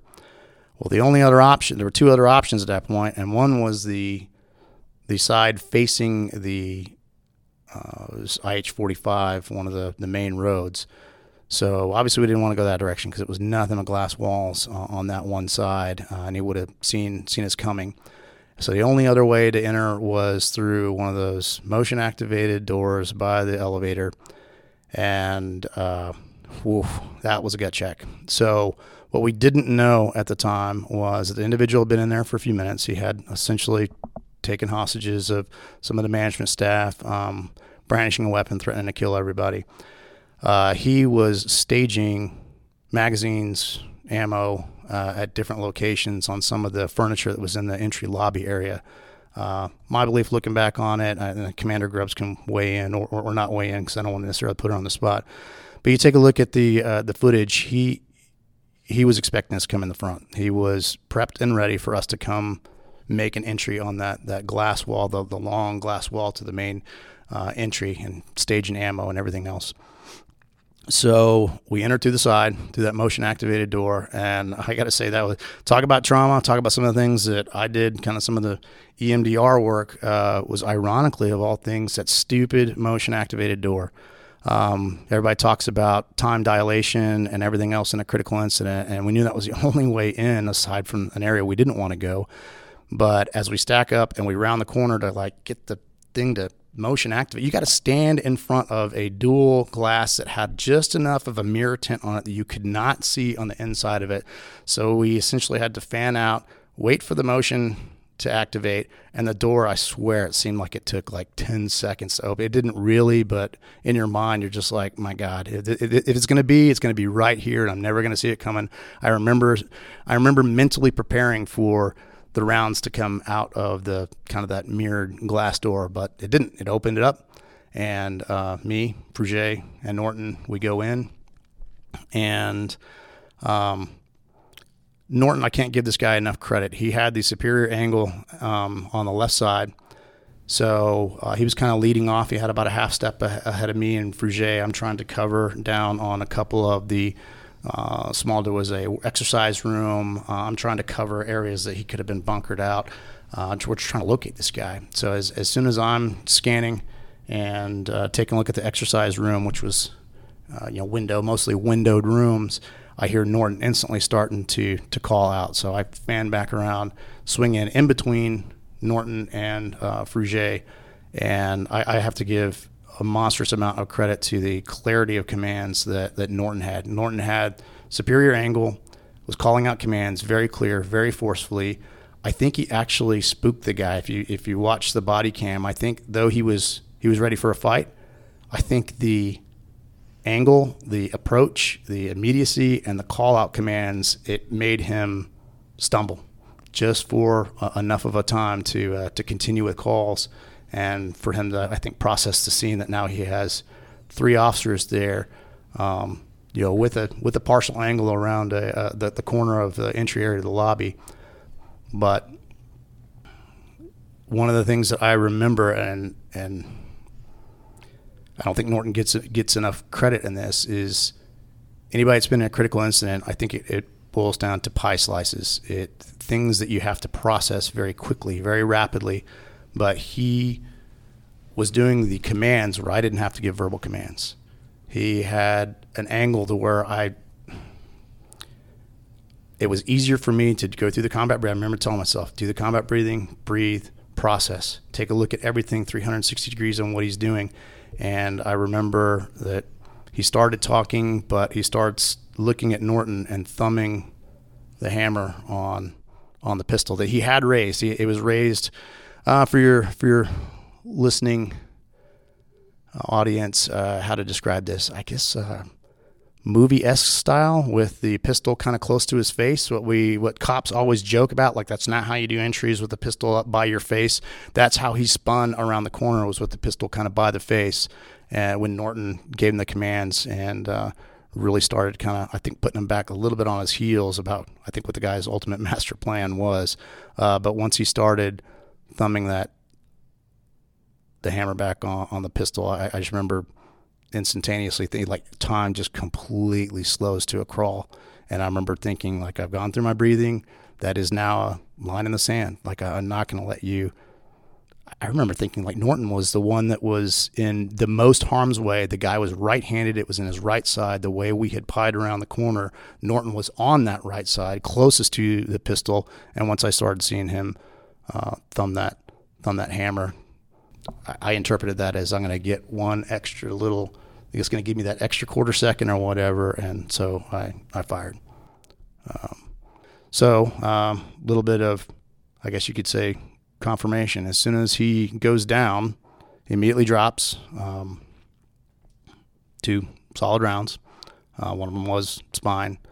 Um, so he goes down. The pistol kind of skitters away from him, close distance. Well, he immediately, immediately reaches over to grab the pistol and and re-engage. And I remember, uh, you know, we gave commands and were able to get the uh, weapon away from him. But that was just kind of a that was a bit of a wake up call. I think is in a way a it was very validating because it was a it was a gut check. Like, did I make the right decision? Did I not make the right decision? Did we not give him enough time? Did we not talk to him more? A million things go through uh, go through your mind. But once I saw him reach to re-engage with that pistol, uh, it was it made sense, for lack of a better term. So, um, one of the things I, I think what will loop in Commander Grubbs and some of the you know pros and cons about everything. But I remember as soon as it as soon as it happened, as soon as he dropped, as soon as we get the gun away, I remember turning around to Norton. Norton did have his kit on. I apologize, Commander Grubbs. I didn't have my, my kit on, but he had the med kit on. So I remember telling Fruget, "Here's my here's my rifle. We're dumping my rifle. We got to go immediately uh, to uh, to medical action." So it was you compound that trauma. I guess you could say it, it's you you went through a gut check on the door, commands, everything. You, you, engage in shooting, and now you have to immediately switch roles to uh, trying to save somebody. Um, fortunately, I got to give a lot of credit to Fruget on this because uh, had the presence of mind that I think I had lost at that point, uh, where I was solely focused now on what I just done, what all I'd processed. Fruget continued on clearing the rest of uh, the lobby area. So kudos to him for the cool headedness to always look for that second, always look for another aggressor. Um, he, he, he, did a really good job on that. Um, so we start working on them, and I remember my hands trembling so bad that as I went to get the chest seal, I think I dropped the original. I think the first kit that I pulled out, I think I, I dropped it because my hands were now starting to, to, tremble a little bit. Again, combat breathing, calm down, Aaron. You know, stop stop acting like an idiot. Um, trying to reapply uh, chest seals and talk to the guy a little bit, and uh, I still remember, you know, time dilation still kicking in a little bit. But I remember one of the first people through the door as soon as Norton called out, and you could hear it over the earpiece. Uh, you know, uh, shots fired. Uh, he gave a little bit of specifics on on what had been hit, who who had been hit. Everybody's okay, but the uh, the SWAT commander, Sergeant Brian Quick, I don't know where this dude came from because um, he's a motors unit, and I don't even remember seeing him on the list of calls. I'm sure he was monitoring and was on his way. But where does a motors unit come flying through the door with the full, like, large med kit? It, like, it, I, where did you put that on the bike? Uh, quick, I, I, still don't know where you got that thing from. But uh, the other doors open. I see him coming in with that very large, the large trauma kit and everything, being a little bit confused, like, how's the motors guy have a trauma kit? But I swear to God, that dude had wings on him because here he is coming in. Norton and Fruget are occupied with security still, and I mean, you can still smell the cordite in there, it, everything going on. But immediately, Brian comes over, rips open the kit, and very cleanly starts going through cutting the clothing, helping me out with the kit. And I remember I, maybe on video, I think I even said like under breath, I was like, thank you. Like I, I, I was having a hard time controlling now because the adrenaline dump is happening and, and you know, your fine motor skills are starting to get a little bit shot here with trying to put chest seals on and do everything else. And he was like, I got you. We walked through that um, and started getting the chest seals on. But then once a few of the other officers started sprinkling in, uh, that's when Sergeant Watson uh, wisely so, scooped me up by the scruff of the neck and was like, out, like, let's get out. Let, like you're you're done. You're done working on them. You're done all this. Takes me outside, which was wise because it was an immediate emotional shedding as soon as I got outside because I was like, my first thought was, here we go again. Like, here comes lawsuits. Here comes all the rest of that. Here, like, here we go again. Um, so I, I, started kind of emotionally breaking down. He saw that, so he's he's like almost like arm carrying me, like come on, get to the car and uh, get to the car. Hands me bottle of water and um, sits down just real briefly. He's like I. I don't know if any of your listeners have ever seen the. Um, I think the guy ended up getting a Medal of Honor. The the captain uh, that loaded up one of his one of his uh, soldiers in uh, onto a Black Hawk in Afghanistan.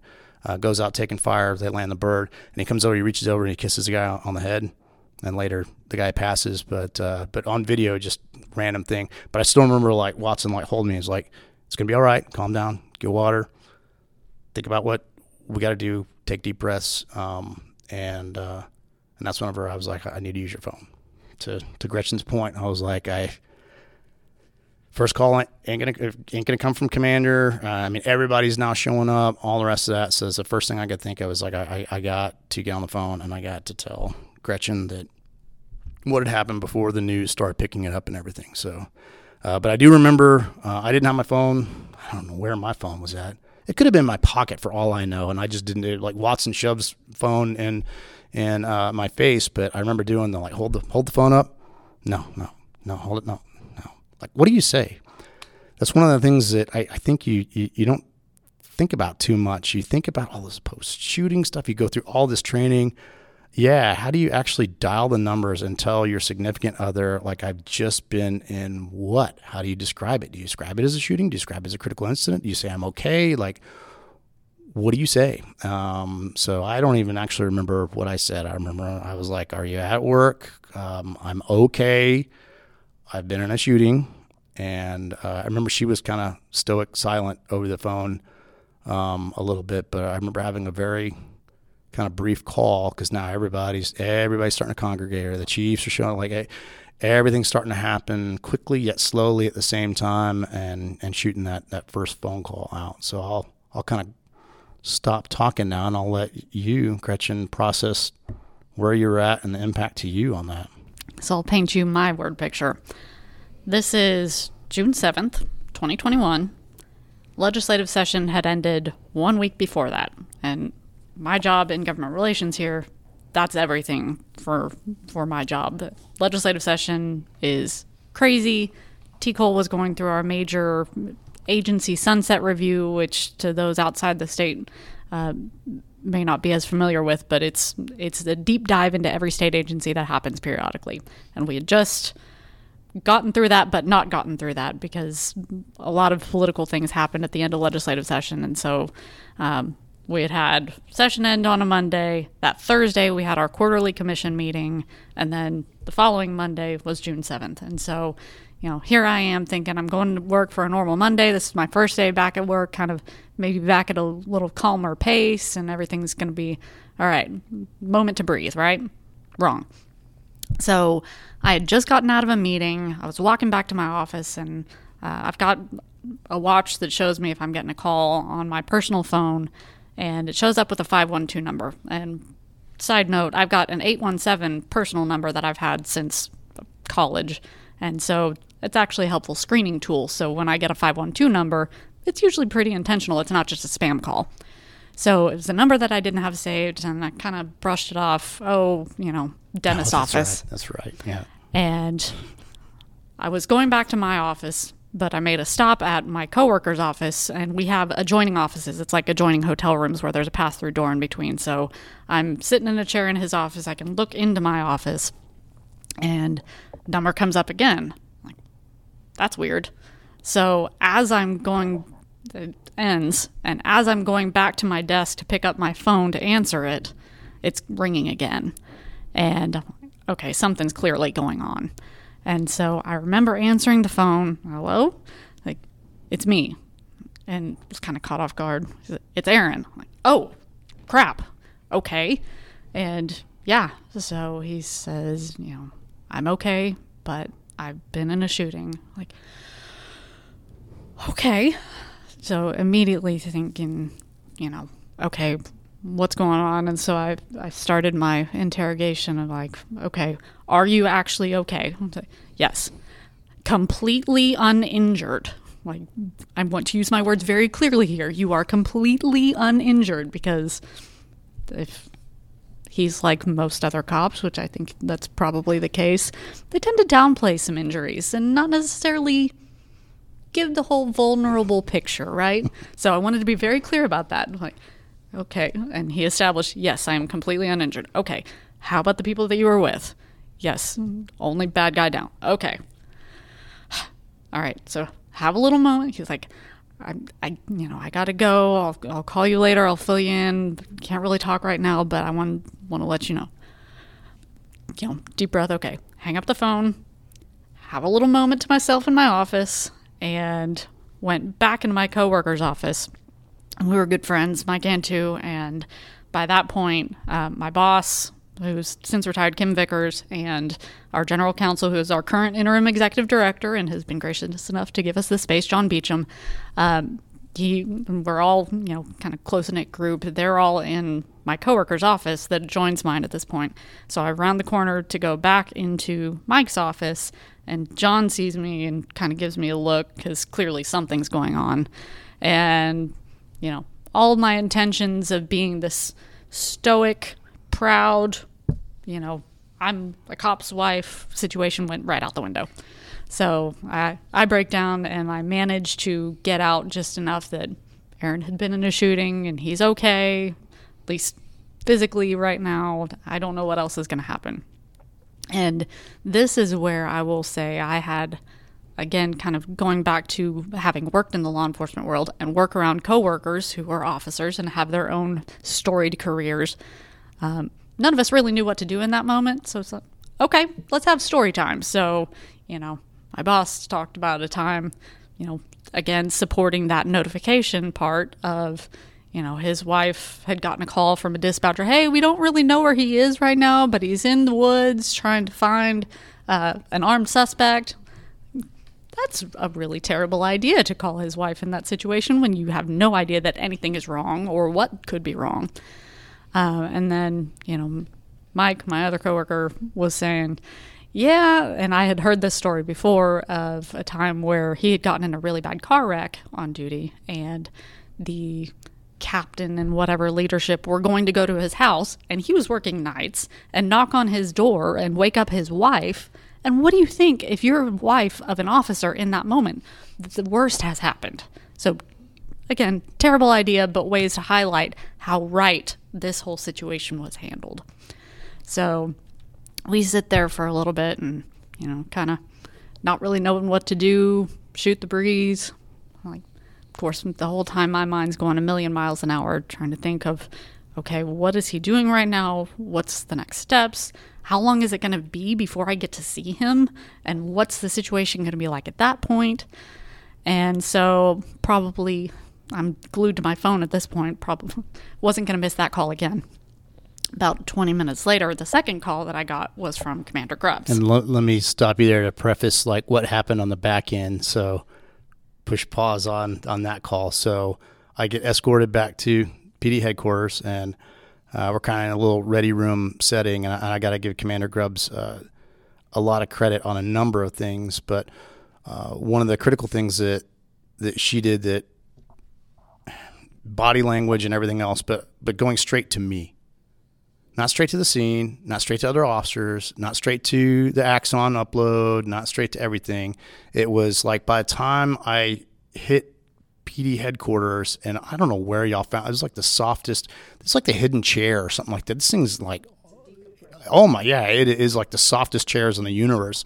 And I'm like sinking into this chair about the time that I can like feel my heart kind of start to slow down a little bit. She just bursts open the door like eyes of fury, like, we kind of like look at each other and she's I mean she's doing the cop like 360 like up and down me like you're you're okay you're okay and you know and then she she saw I could see in her face soften up and ask me you know are, are, are you okay how are you doing all the rest of that and I it was a, it was a short conversation but I remember saying like ma'am I, I need you to I need you to do me a favor because I, I know where her brain is going I was like can you can you pick up your you. phone? Yeah, she knows me. I mean, literally, my arm could be like over on the table getting ready to get surgically reattached or something oh, like that. Yeah, and I I'm probably would have minimized it. I'd be like, it's okay. It's uh, we'll go to the hospital later on. But so I, I asked her, I was like, can you can you call Gretchen and talk to her and truly tell her like I'm okay. You're she's going to ask you.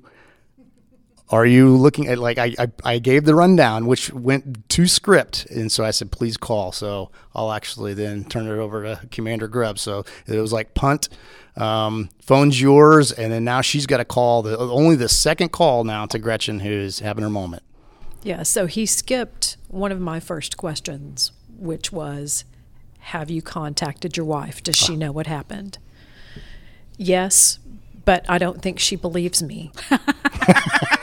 so could you please call her and let her know that I'm okay?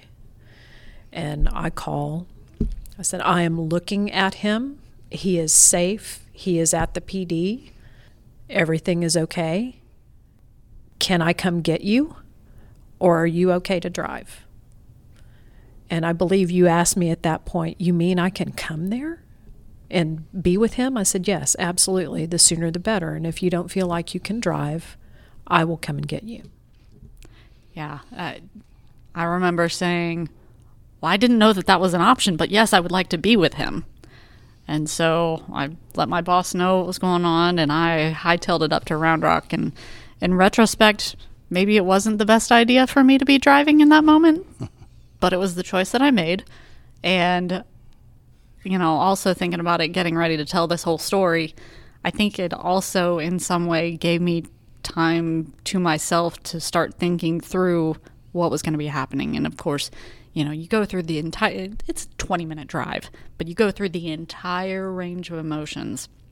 Everything from anger at the guy who caused this whole situation and how dare you point a gun at my husband to what does this mean for us? How is he going to handle this? Is he going to shut down and not talk about it? What is this going to mean for our marriage? What does, like, all of the things that you could possibly think about in a 20 minute span.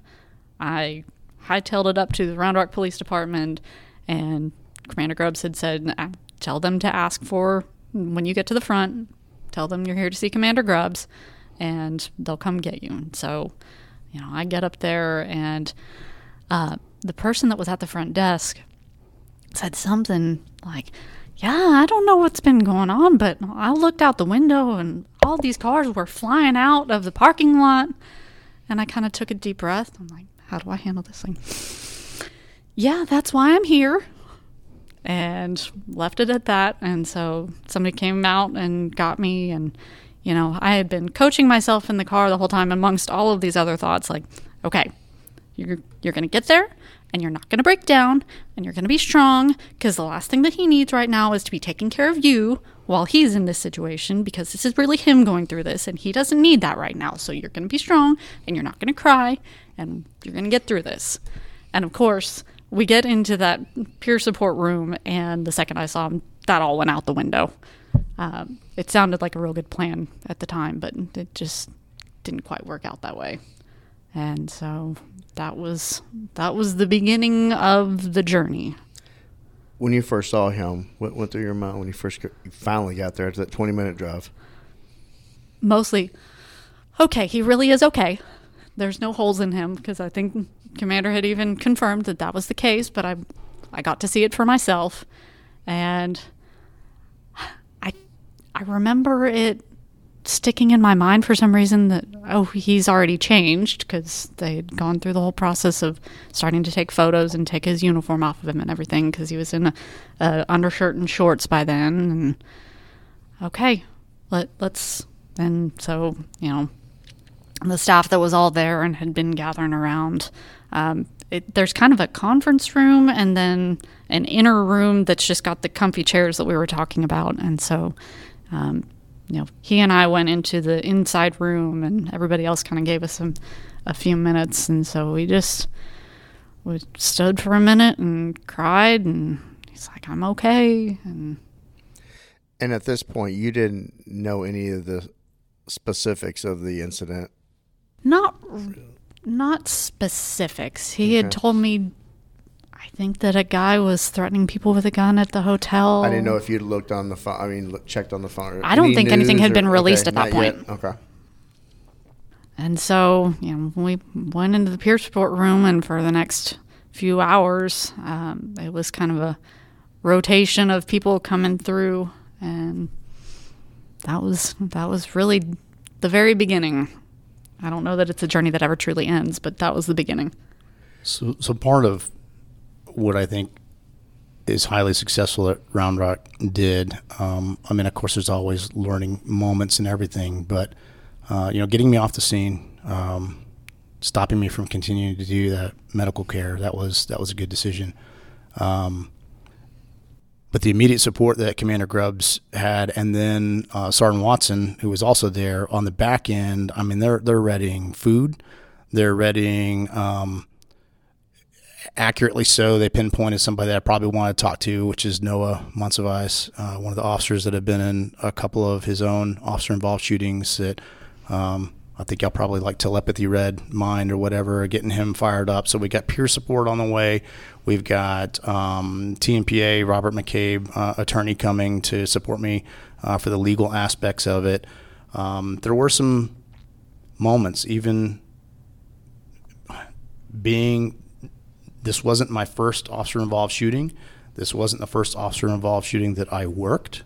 Um, and still, like that, you're never fully prepared for kind of the cascading waves of things. And one of them I, I distinctly remember, and I remember talking with Commander Grubbs and kind of a little AAR afterwards, is you get back, and I understand that crime scenes got to do their job, but one of the first things you, you do is, okay, you know, doff, doff belt, off everything radio the earpiece comes out now that you know fortunately i think even you told me like turn the radio off like no more no more radio no more earpiece but now you're like you're you're, you're taking stuff off so keep in mind, uh, I think you and I talked kind of during a break, uh, the the old '90s mentality of like, oh, well, all you really got to do is just switch guns. Well, if there's in a shooting, then just give them your weapon, and then then what else? What else do you do? Um, but then it was the taking off the uniform, it was taking off the gun belt, taking off everything you have, being photographed head to toe. You real your brain immediately starts thinking, did I do right? Did I did I do this right? Did I make a mistake? Did I could I have done better? Could I have done a number of things? And it starts to really solidify that on that on that process. So listening to both of you, um, the common theme that you kind of hear between your your in the car and then what you're going through is the questions. Oh yeah. It's like the unanswered questions and it's almost like the sooner that you get these questions answered, the sooner you start being better. So you're sitting there, you know, what's this going to do to us? How is he? Is he okay? You're wondering, did you do the right thing? Did you make the right decision? What's going to happen from here? Is, you know, here we go again. And it's like you have all of these unanswered questions, and it's almost like that is a huge portion of the trauma and the difficulty going through the situation is these questions that you need answers For to. sure. And I think that the, there's what, what would you call it? Administrative bravery. I will give a nod uh, to Chief Richards and Commander Grubbs because because of that previous shooting of mine, I started to become a little bit hyper fixated on did the Axon camera pick it up? I knew it was a long gun and I knew it was center, so I was like, with my luck, either a it was somehow off. B, there's like a big old sling in front of the camera to where nothing got picked up. And so I really start obsessing almost a little bit over I just want it to be clear. I like just I just wanted them to know and understand what I did. And I remember I, I, you must have shot like a magical text message or something like that because as I'm I think I even started getting emotional with you in the room, and we we talked about that previous shooting. And as we were talking, I don't know, you, you must have miracled Chief Richards into the room. I, I, I don't know, but I'll let you I'll let you take it from there. Yeah. So what he didn't know at the time is I had watched the entire incident live on Axon. Um, I was at the PD when the call dropped. I was recovering from surgery, so I couldn't go out into the field. But God had a plan that day. I was exactly where I needed to be. But I watched from the time they made entry, I watched you render care to the man. I watched first aid. I watched them pull you off. I I saw the whole thing happen. So I already knew the anxiety that you were feeling. I felt like we could put some of that aside immediately and give you a little bit of relief at that point. Well, props to, props to you, Commander, for doing that because this is coming off a year of 2020 of of the George Floyd incident and nationwide and worldwide, just uh, you know, Everything Anger. being questioned. yes, everything being questioned, anger against police, and and just take the human response that you're going through of having to go through that, but then you're worried about everything that you know. It's hard not to think in, in a negative state, right? It was very tough on I, I still remember, and I, I probably cheated this a little bit and like misdirected Sergeant Watson. But whenever I was sitting in his vehicle, the the first and only thing I didn't want to look at the call screen anymore. I didn't want to see the notes that were getting added, and I remember immediately going to the map because I couldn't quite remember if this particular hotel, which sat very, very, very close to Williamson or Travis County, and Travis County has, I think we could all agree, an active DA right now. So I remember like my I remember seeing my hand shaking as I started to zoom in on my location and then see that magical dotted line that I was in Williamson County, not Travis County. Because from what I had heard later on, I guess Travis County had already showed up. I guess their DA shooting team or whatever had already showed up out there. Uh, so um, I, I was I was also very so yes that that was also going in the back of, of my head. And I once I snuck that peek at the at the line, I was like, "That's it. No more call notes. No more anything. No, uh, like I shut it down. Do your breathing. Drink your water. Think about the next uh, steps." So yeah, it definitely the activism, everything going on right around then was at the forefront a little bit, but then also died down a little bit once uh, the TMPA attorney, great great guy, Robert McCabe's a good guy. Um, definitely somebody you want in your corner going through that incident, but then also having command, Commander Grubbs coming in and and shooting straight. There wasn't. I feel very fortunate that I didn't sit in any of those rooms and feel like I was under scrutiny. Though we all know from a command perspective, I know that there is that level of scrutiny. They didn't make me feel that way. So I can't give enough about like the brother sisterhood over there, that Round Rock Police Department, I cannot say enough about how they're structured over there because it, it, was family. I, was going through the process with family. Commander, so 2018 was before this incident. That was your last officer involved shooting that your agency had worked. Did y'all learn something from that that you carried that y'all carried over to this incident to make to make it better to make the template firmer? Absolutely. So I was a patrol lieutenant at that time, and that was my shift. So he mentioned Noah. Um, he was one of my troops and one of my sergeants. Those were the two officers that were involved in that incident at that time. So, for those of you listening, I have this worn out, beat up um, notebook that starting on the 5th of January 2018, as I walked through that officer involved shooting with those two officers, I began to take notes about everything that I did. When I got to the scene, the officers were still on scene. They had been pulled off and were in a car, but they did very much the same thing that you did. Uh, following the shooting, they immediately began to render first aid to this man. So we had to pull them off, pull them back, assign them a battle buddy, and get them off the scene. So as I walk through this that day and the subsequent meetings and debriefs, I began to take notes. So anytime there was a critical incident, unfortunately, we had a couple more officer involved shootings.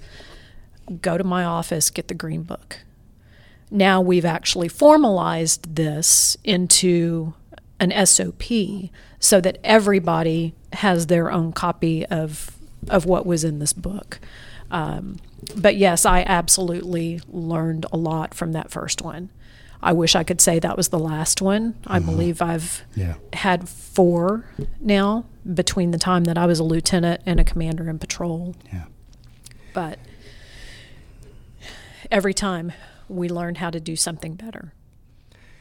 I like what you you basically try to disconnect them from the scene because how Dallas PD does it. I mean, you you have a companion officer, and you you usually you're separated and you're you're put into a squad car, usually at the scene, just on the outskirts of the scene on the perimeter, waiting for the lawyers to show up and wait for command, having the radio on. I, I, I think that that's something that uh, maybe we should look at as far as is uh, taking that piece out of it and changing it. I I think yeah, turning the radio off, getting away from the screen, um, as much as curiosity you want to. Eh, we're all human.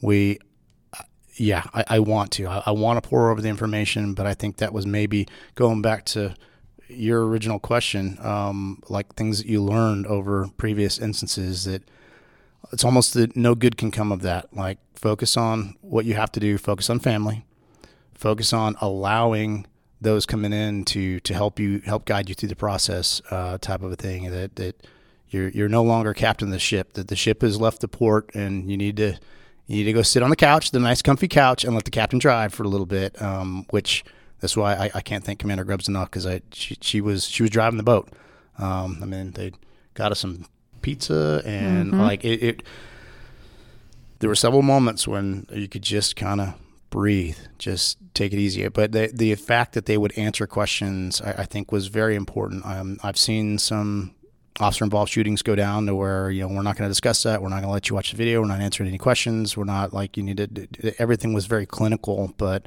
I, I think pretty much any question I, I threw out, uh, it was a thoughtful answer that came right back at me from command. So that that's very powerful for an officer who just went through something to have somebody in a command structure that processes what what your needs are, what you're asking, and giving you answers. Yes, they're still on scene. I can still remember like, did he die? Yes.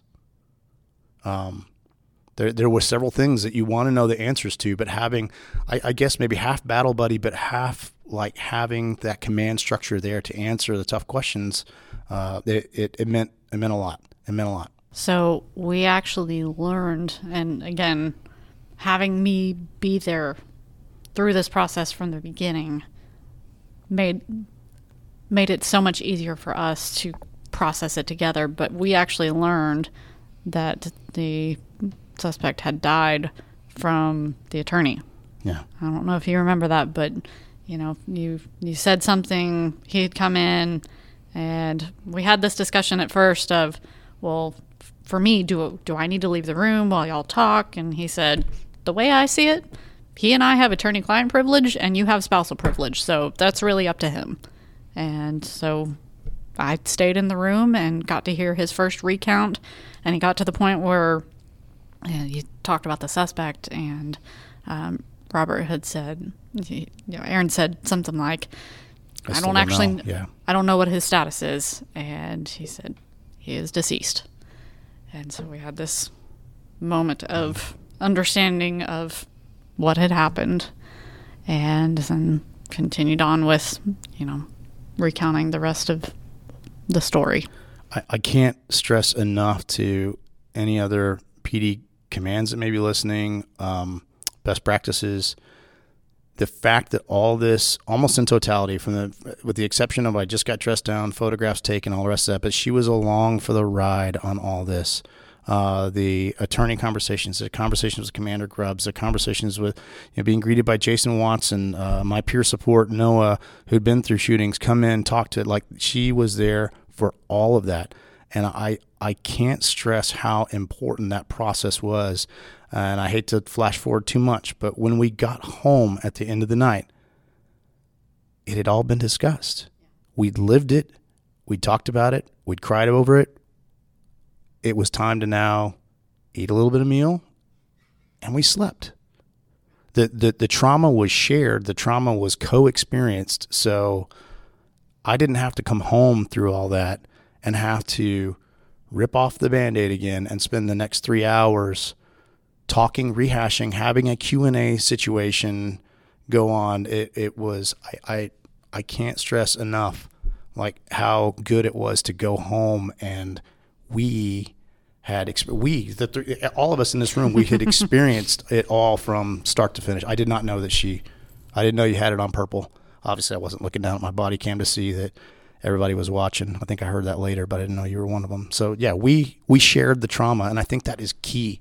I wasn't locked away in a secret room and I wasn't escorted off and like you know with the with the light bulb on and, and questioned immediately all that came later on You were- we we experienced the trauma You were treated as a victim and not as a suspect, and that was huge.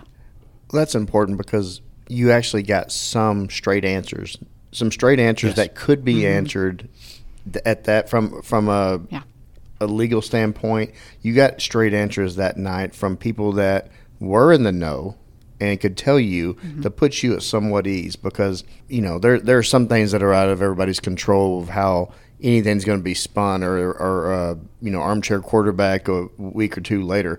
But at that moment, at that time, at that scene, you actually got some answers to to ground you a little better yes and to start putting a process together to you know piece it together mentally so you can for at least a night to have some peace of mind we Yeah. slept Yeah. I, I can't i can't put it as clearly as that And I think it's important to note that, I mean, the investigation part of it still went on. Sure. So there is a way to do both at the same time. Have the investigation, which is the necessary part of the police department, is to make sure that everything's copacetic or whatnot. But there's a way to do both of them where you can have the investigation, but you can also look after the officer Still and the the family officer. and make sure that everybody's okay. Yep. Because even just going home and being able to sleep after trauma like that That is so important for processing Recovery, yeah. yeah, Oh, yeah. recovering from it. And and my my two instances in the shootings were, were kind of night and day, so the experiences were very different. Yet commingled. I think Commander Grubbs saw that on my face, being able to have some of that.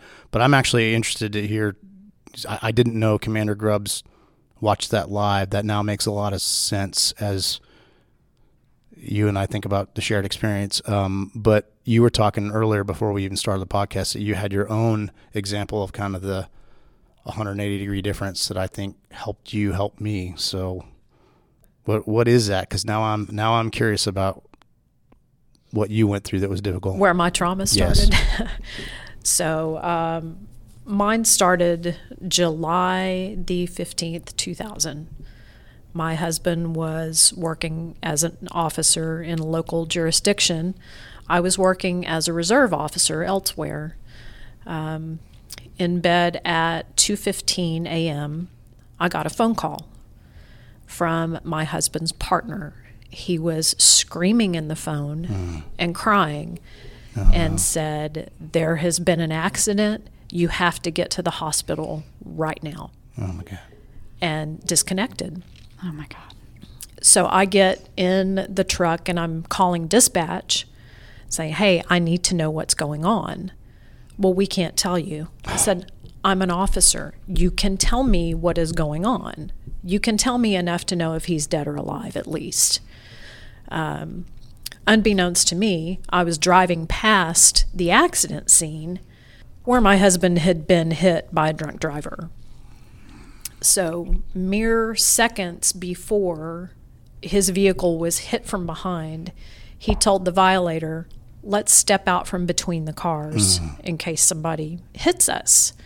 Um, it was a Fort Hood soldier who had been drinking at 6th Street all night, hit him at highway speeds, flipped him up over the back of the car and into the ditch. Um, so I'm trying to get information over the phone from dispatch, nothing. I get to the hospital and run into the emergency room. I'm I'm still okay. Like you, I'm thinking I'm going to hold this together. I got I've- this. I've Yeah. got this. Not gonna cry. Yep, I've got this. Um, walk into the emergency room, and the nurse says, Well, what can I help you with? And I said, My husband's been in an accident. He's an officer. They're bringing him here. And she looks at me and says, Oh, no, honey, they're not bringing him here. They're taking him straight to Brackenridge, which was the only level one trauma center at the time.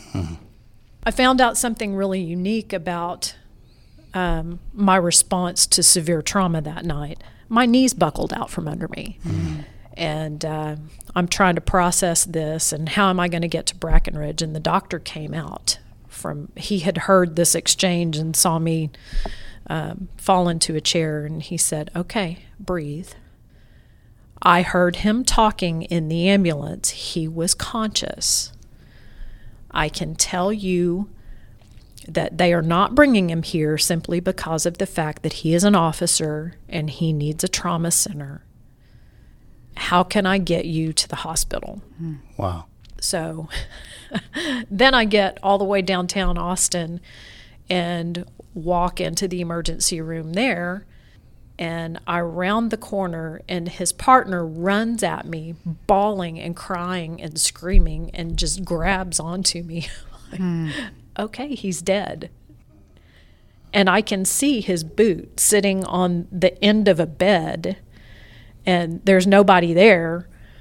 So I, I just immediately thought that he was dead. Um, he ended up with nerve damage and concussion and a lengthy recovery. During the time that he was recovering, I got pregnant with our first child.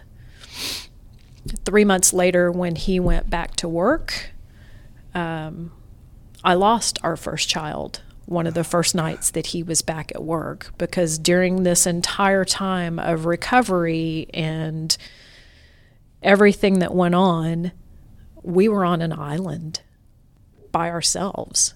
Um, there was little contact from the agency or from the officers, but I vowed that night if I am ever, ever in a position to keep someone from going through this trauma the way I went through it, that's what I'm here for. And you did it You did. amazingly well. Well, and you know, the unfortunate part is it took that to get this book and to be there that night. But I heard your heart on the phone and I was immediately on the phone at 2:15 in the morning hmm. getting that phone call from someone who didn't take the time to think about how that was going to affect me at that time. So, every one of these that I've had since then, my first question is Have you talked to your wife? Can we go and get her and bring her here so that she's not running all over Central Texas trying to find you at a hospital? Wow. That goes to the empathy and compassion and support. And it's from real life incident. It's not just going through a leadership class because usually honestly probably most police leadership classes don't. They wouldn't cover that. You went through it yourself and you made a vow to not let it happen on your watch. Thank you. Because I have a responsibility for every single one of my officers. And I tell their wives when I have the opportunity, I am going to do everything in my power to send your husband home at least as good as he came to work tonight. When I would get a new group of IPOs, introductory police officers, I would hand out my phone number to wives because we had another critical incident where there was not a lot of information that went out. And all the wives were doing the find my iphone and knew that their husbands were there but they couldn't get information on what had happened and was their spouse okay. So i started passing out my cell phone number. I said call me send me a text as soon as i have enough information that I can ease your mind and tell you he's okay or she's okay, you're going to get a text from me personally because I'm somewhere in the mix and I don't want you sitting at home panicking because you can't get a hold of them right now, but you can get a hold of me. See, this makes a lot of sense because I, I, this wasn't, I didn't know this, but I felt it that day. Yeah. Everything she's describing, I I felt it. There was a difference. So thank you. So I'm going going to change gears a little bit, and I want to get into Gretchen your role with TCOLE and what that means.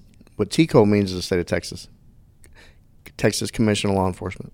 Basically, I'm, I, I would imagine that every state has a has their own TCOLE and requirements we have to do standards we have to meet to be a peace officer mm-hmm. in the state of Texas. And you you're employed with them now. I am. And one of the committees you were on was on the Texas Police Memorial Committee. Yep. So in the 2017 legislative session, there was a bill that passed that created the Texas Peace Officers Memorial Ceremony Committee. And starting with the 2018 ceremony, it's an annual ceremony. Um, there was a statutory committee set up to plan this whole thing. And at the time, I didn't really know what I was getting into. Um, I just knew that it was going to be an important thing and something that I wanted to make sure was done right. And so um, I've gotten through that committee to know a bunch of tremendous people who do backbreaking, heartbreaking work day after day. So the 2021 ceremony had already happened. Um, and then we went through the this officer involved shooting a few really a few weeks later and then getting into the 2022 ceremony and going through the planning process for that I don't think I could have anticipated. And like we were talking, the things that sneak up on you that you don't recognize beforehand are going to be triggers. Um, that ceremony, the day of planning it was fine, but the day of the ceremony, I was driving down to the Capitol because it was held on the Capitol grounds, it is held on the Capitol grounds, and I'm just driving along and I'm a wreck. It just got me to thinking about these families and how tough that grief is and how I could have been sitting in that chair, but for the grace of God and the skill sets that had been imparted on Aaron and the decision making that had been imparted in him through his years of experience, I could have been sitting in that chair and that suspect could have had a very different outcome. Um, and so, you know, you you just start thinking about what what very nearly could have been. Um, and so, while it is a tremendous honor to be part of this planning committee, and I, you know, I want to do everything that I can to make sure um, that we've we together as a team make this event um, meaningful for the survivors and honoring their fallen officer. Um, I, I could not help that day but think that I could have been one of them. And that was tough. And I think through, you know, time we actually talked about after this year's ceremony, because we've now had uh, another ceremony since then, you know, we talked about it and he said, You seem to have an easier time this year. I said, Yeah, you know what? I did. Um, I wasn't wasn't a basket case all day this time around. I was able to you know, just focus on making it a good ceremony and working with the team to, to do good things and not fixate so much on what nearly could have been. Aaron, Gretchen, uh, Commander, we've covered a lot over the past couple of hours.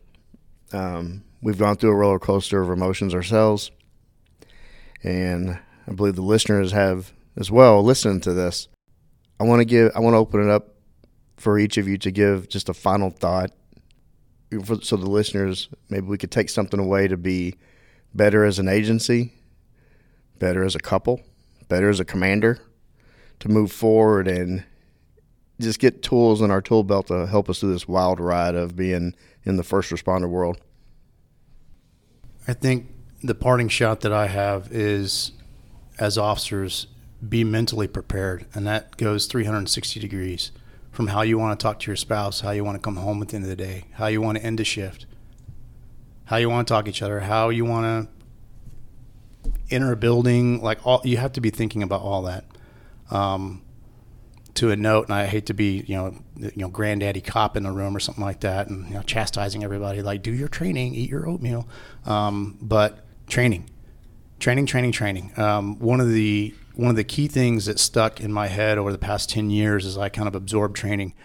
Everybody remembers the Miracle on the Hudson, Sully Sullenberger landing the landing the plane in the middle of the Hudson, saving everybody's lives. Uh, in a small interview, I want to say it was like 60 minutes, and this thing only lasted like a couple minutes. But they asked him, like, how on earth did you pull off the impossible? The, the impossible. How did you do it? And he gave a very simple answer that that still sticks with me today. He he said, well you know, throughout all my years, I've been archiving and banking away training and experience, training and experience, training and experience. And today, there was enough of a balance in that bank of training and experience that I could make a large withdrawal. And that stuck with me. It's that is it.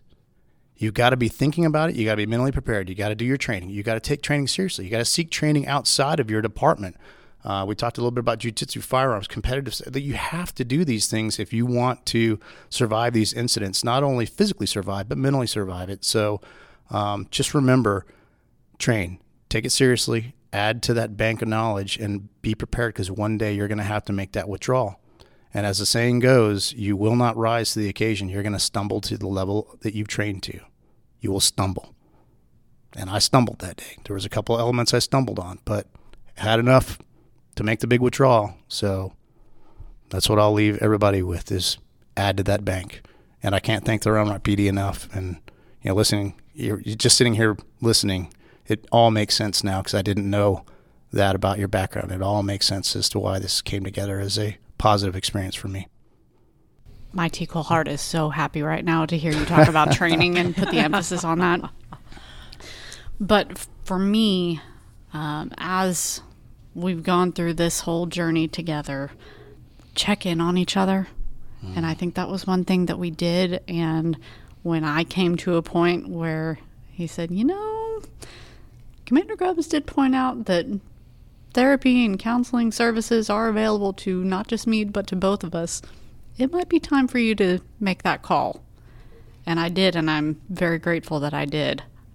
Number two, there's going to be those little stumbling blocks in a different way, uh, but those triggers that are going to catch you unawares. And so um, I would encourage anybody listening to seek out that help that's available to them.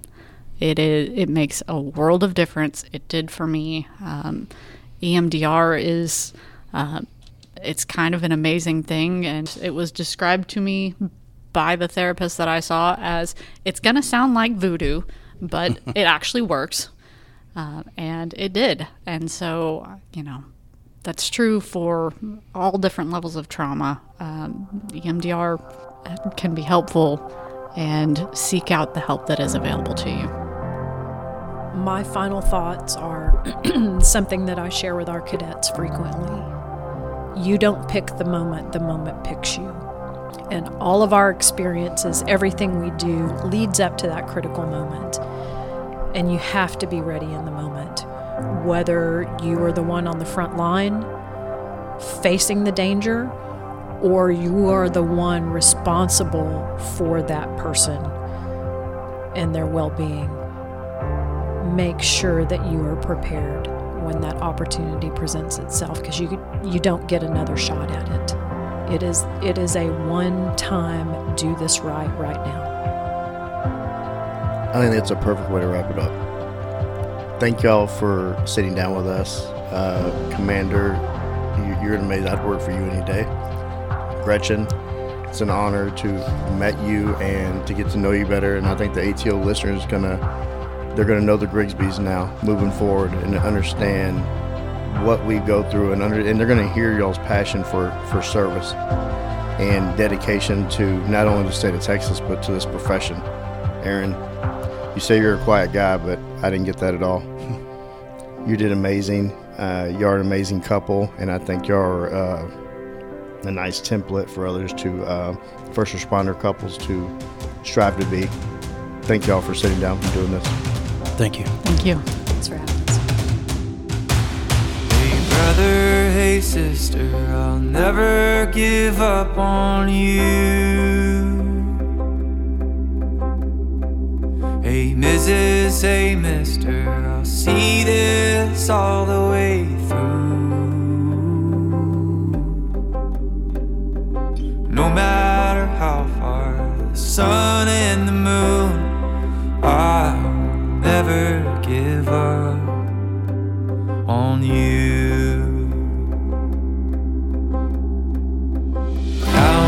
You're lonely, I'll pull you up. Life leaves you heavy when the going gets tough. I'll be your shoulder. Together we'll run up from the bottom. Yeah, we'll rise above. Hey brother, hey sister, I'll never give up on you. Hey is a mister, I'll see this all the way through. No matter how far the sun and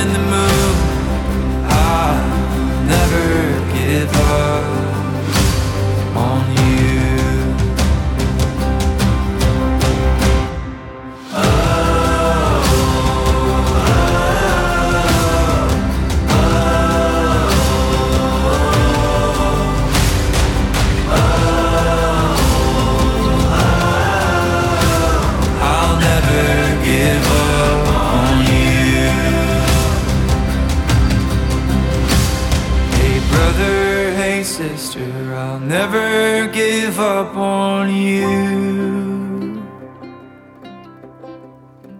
Hey, Mrs., hey, Mister, I'll see this all the way through.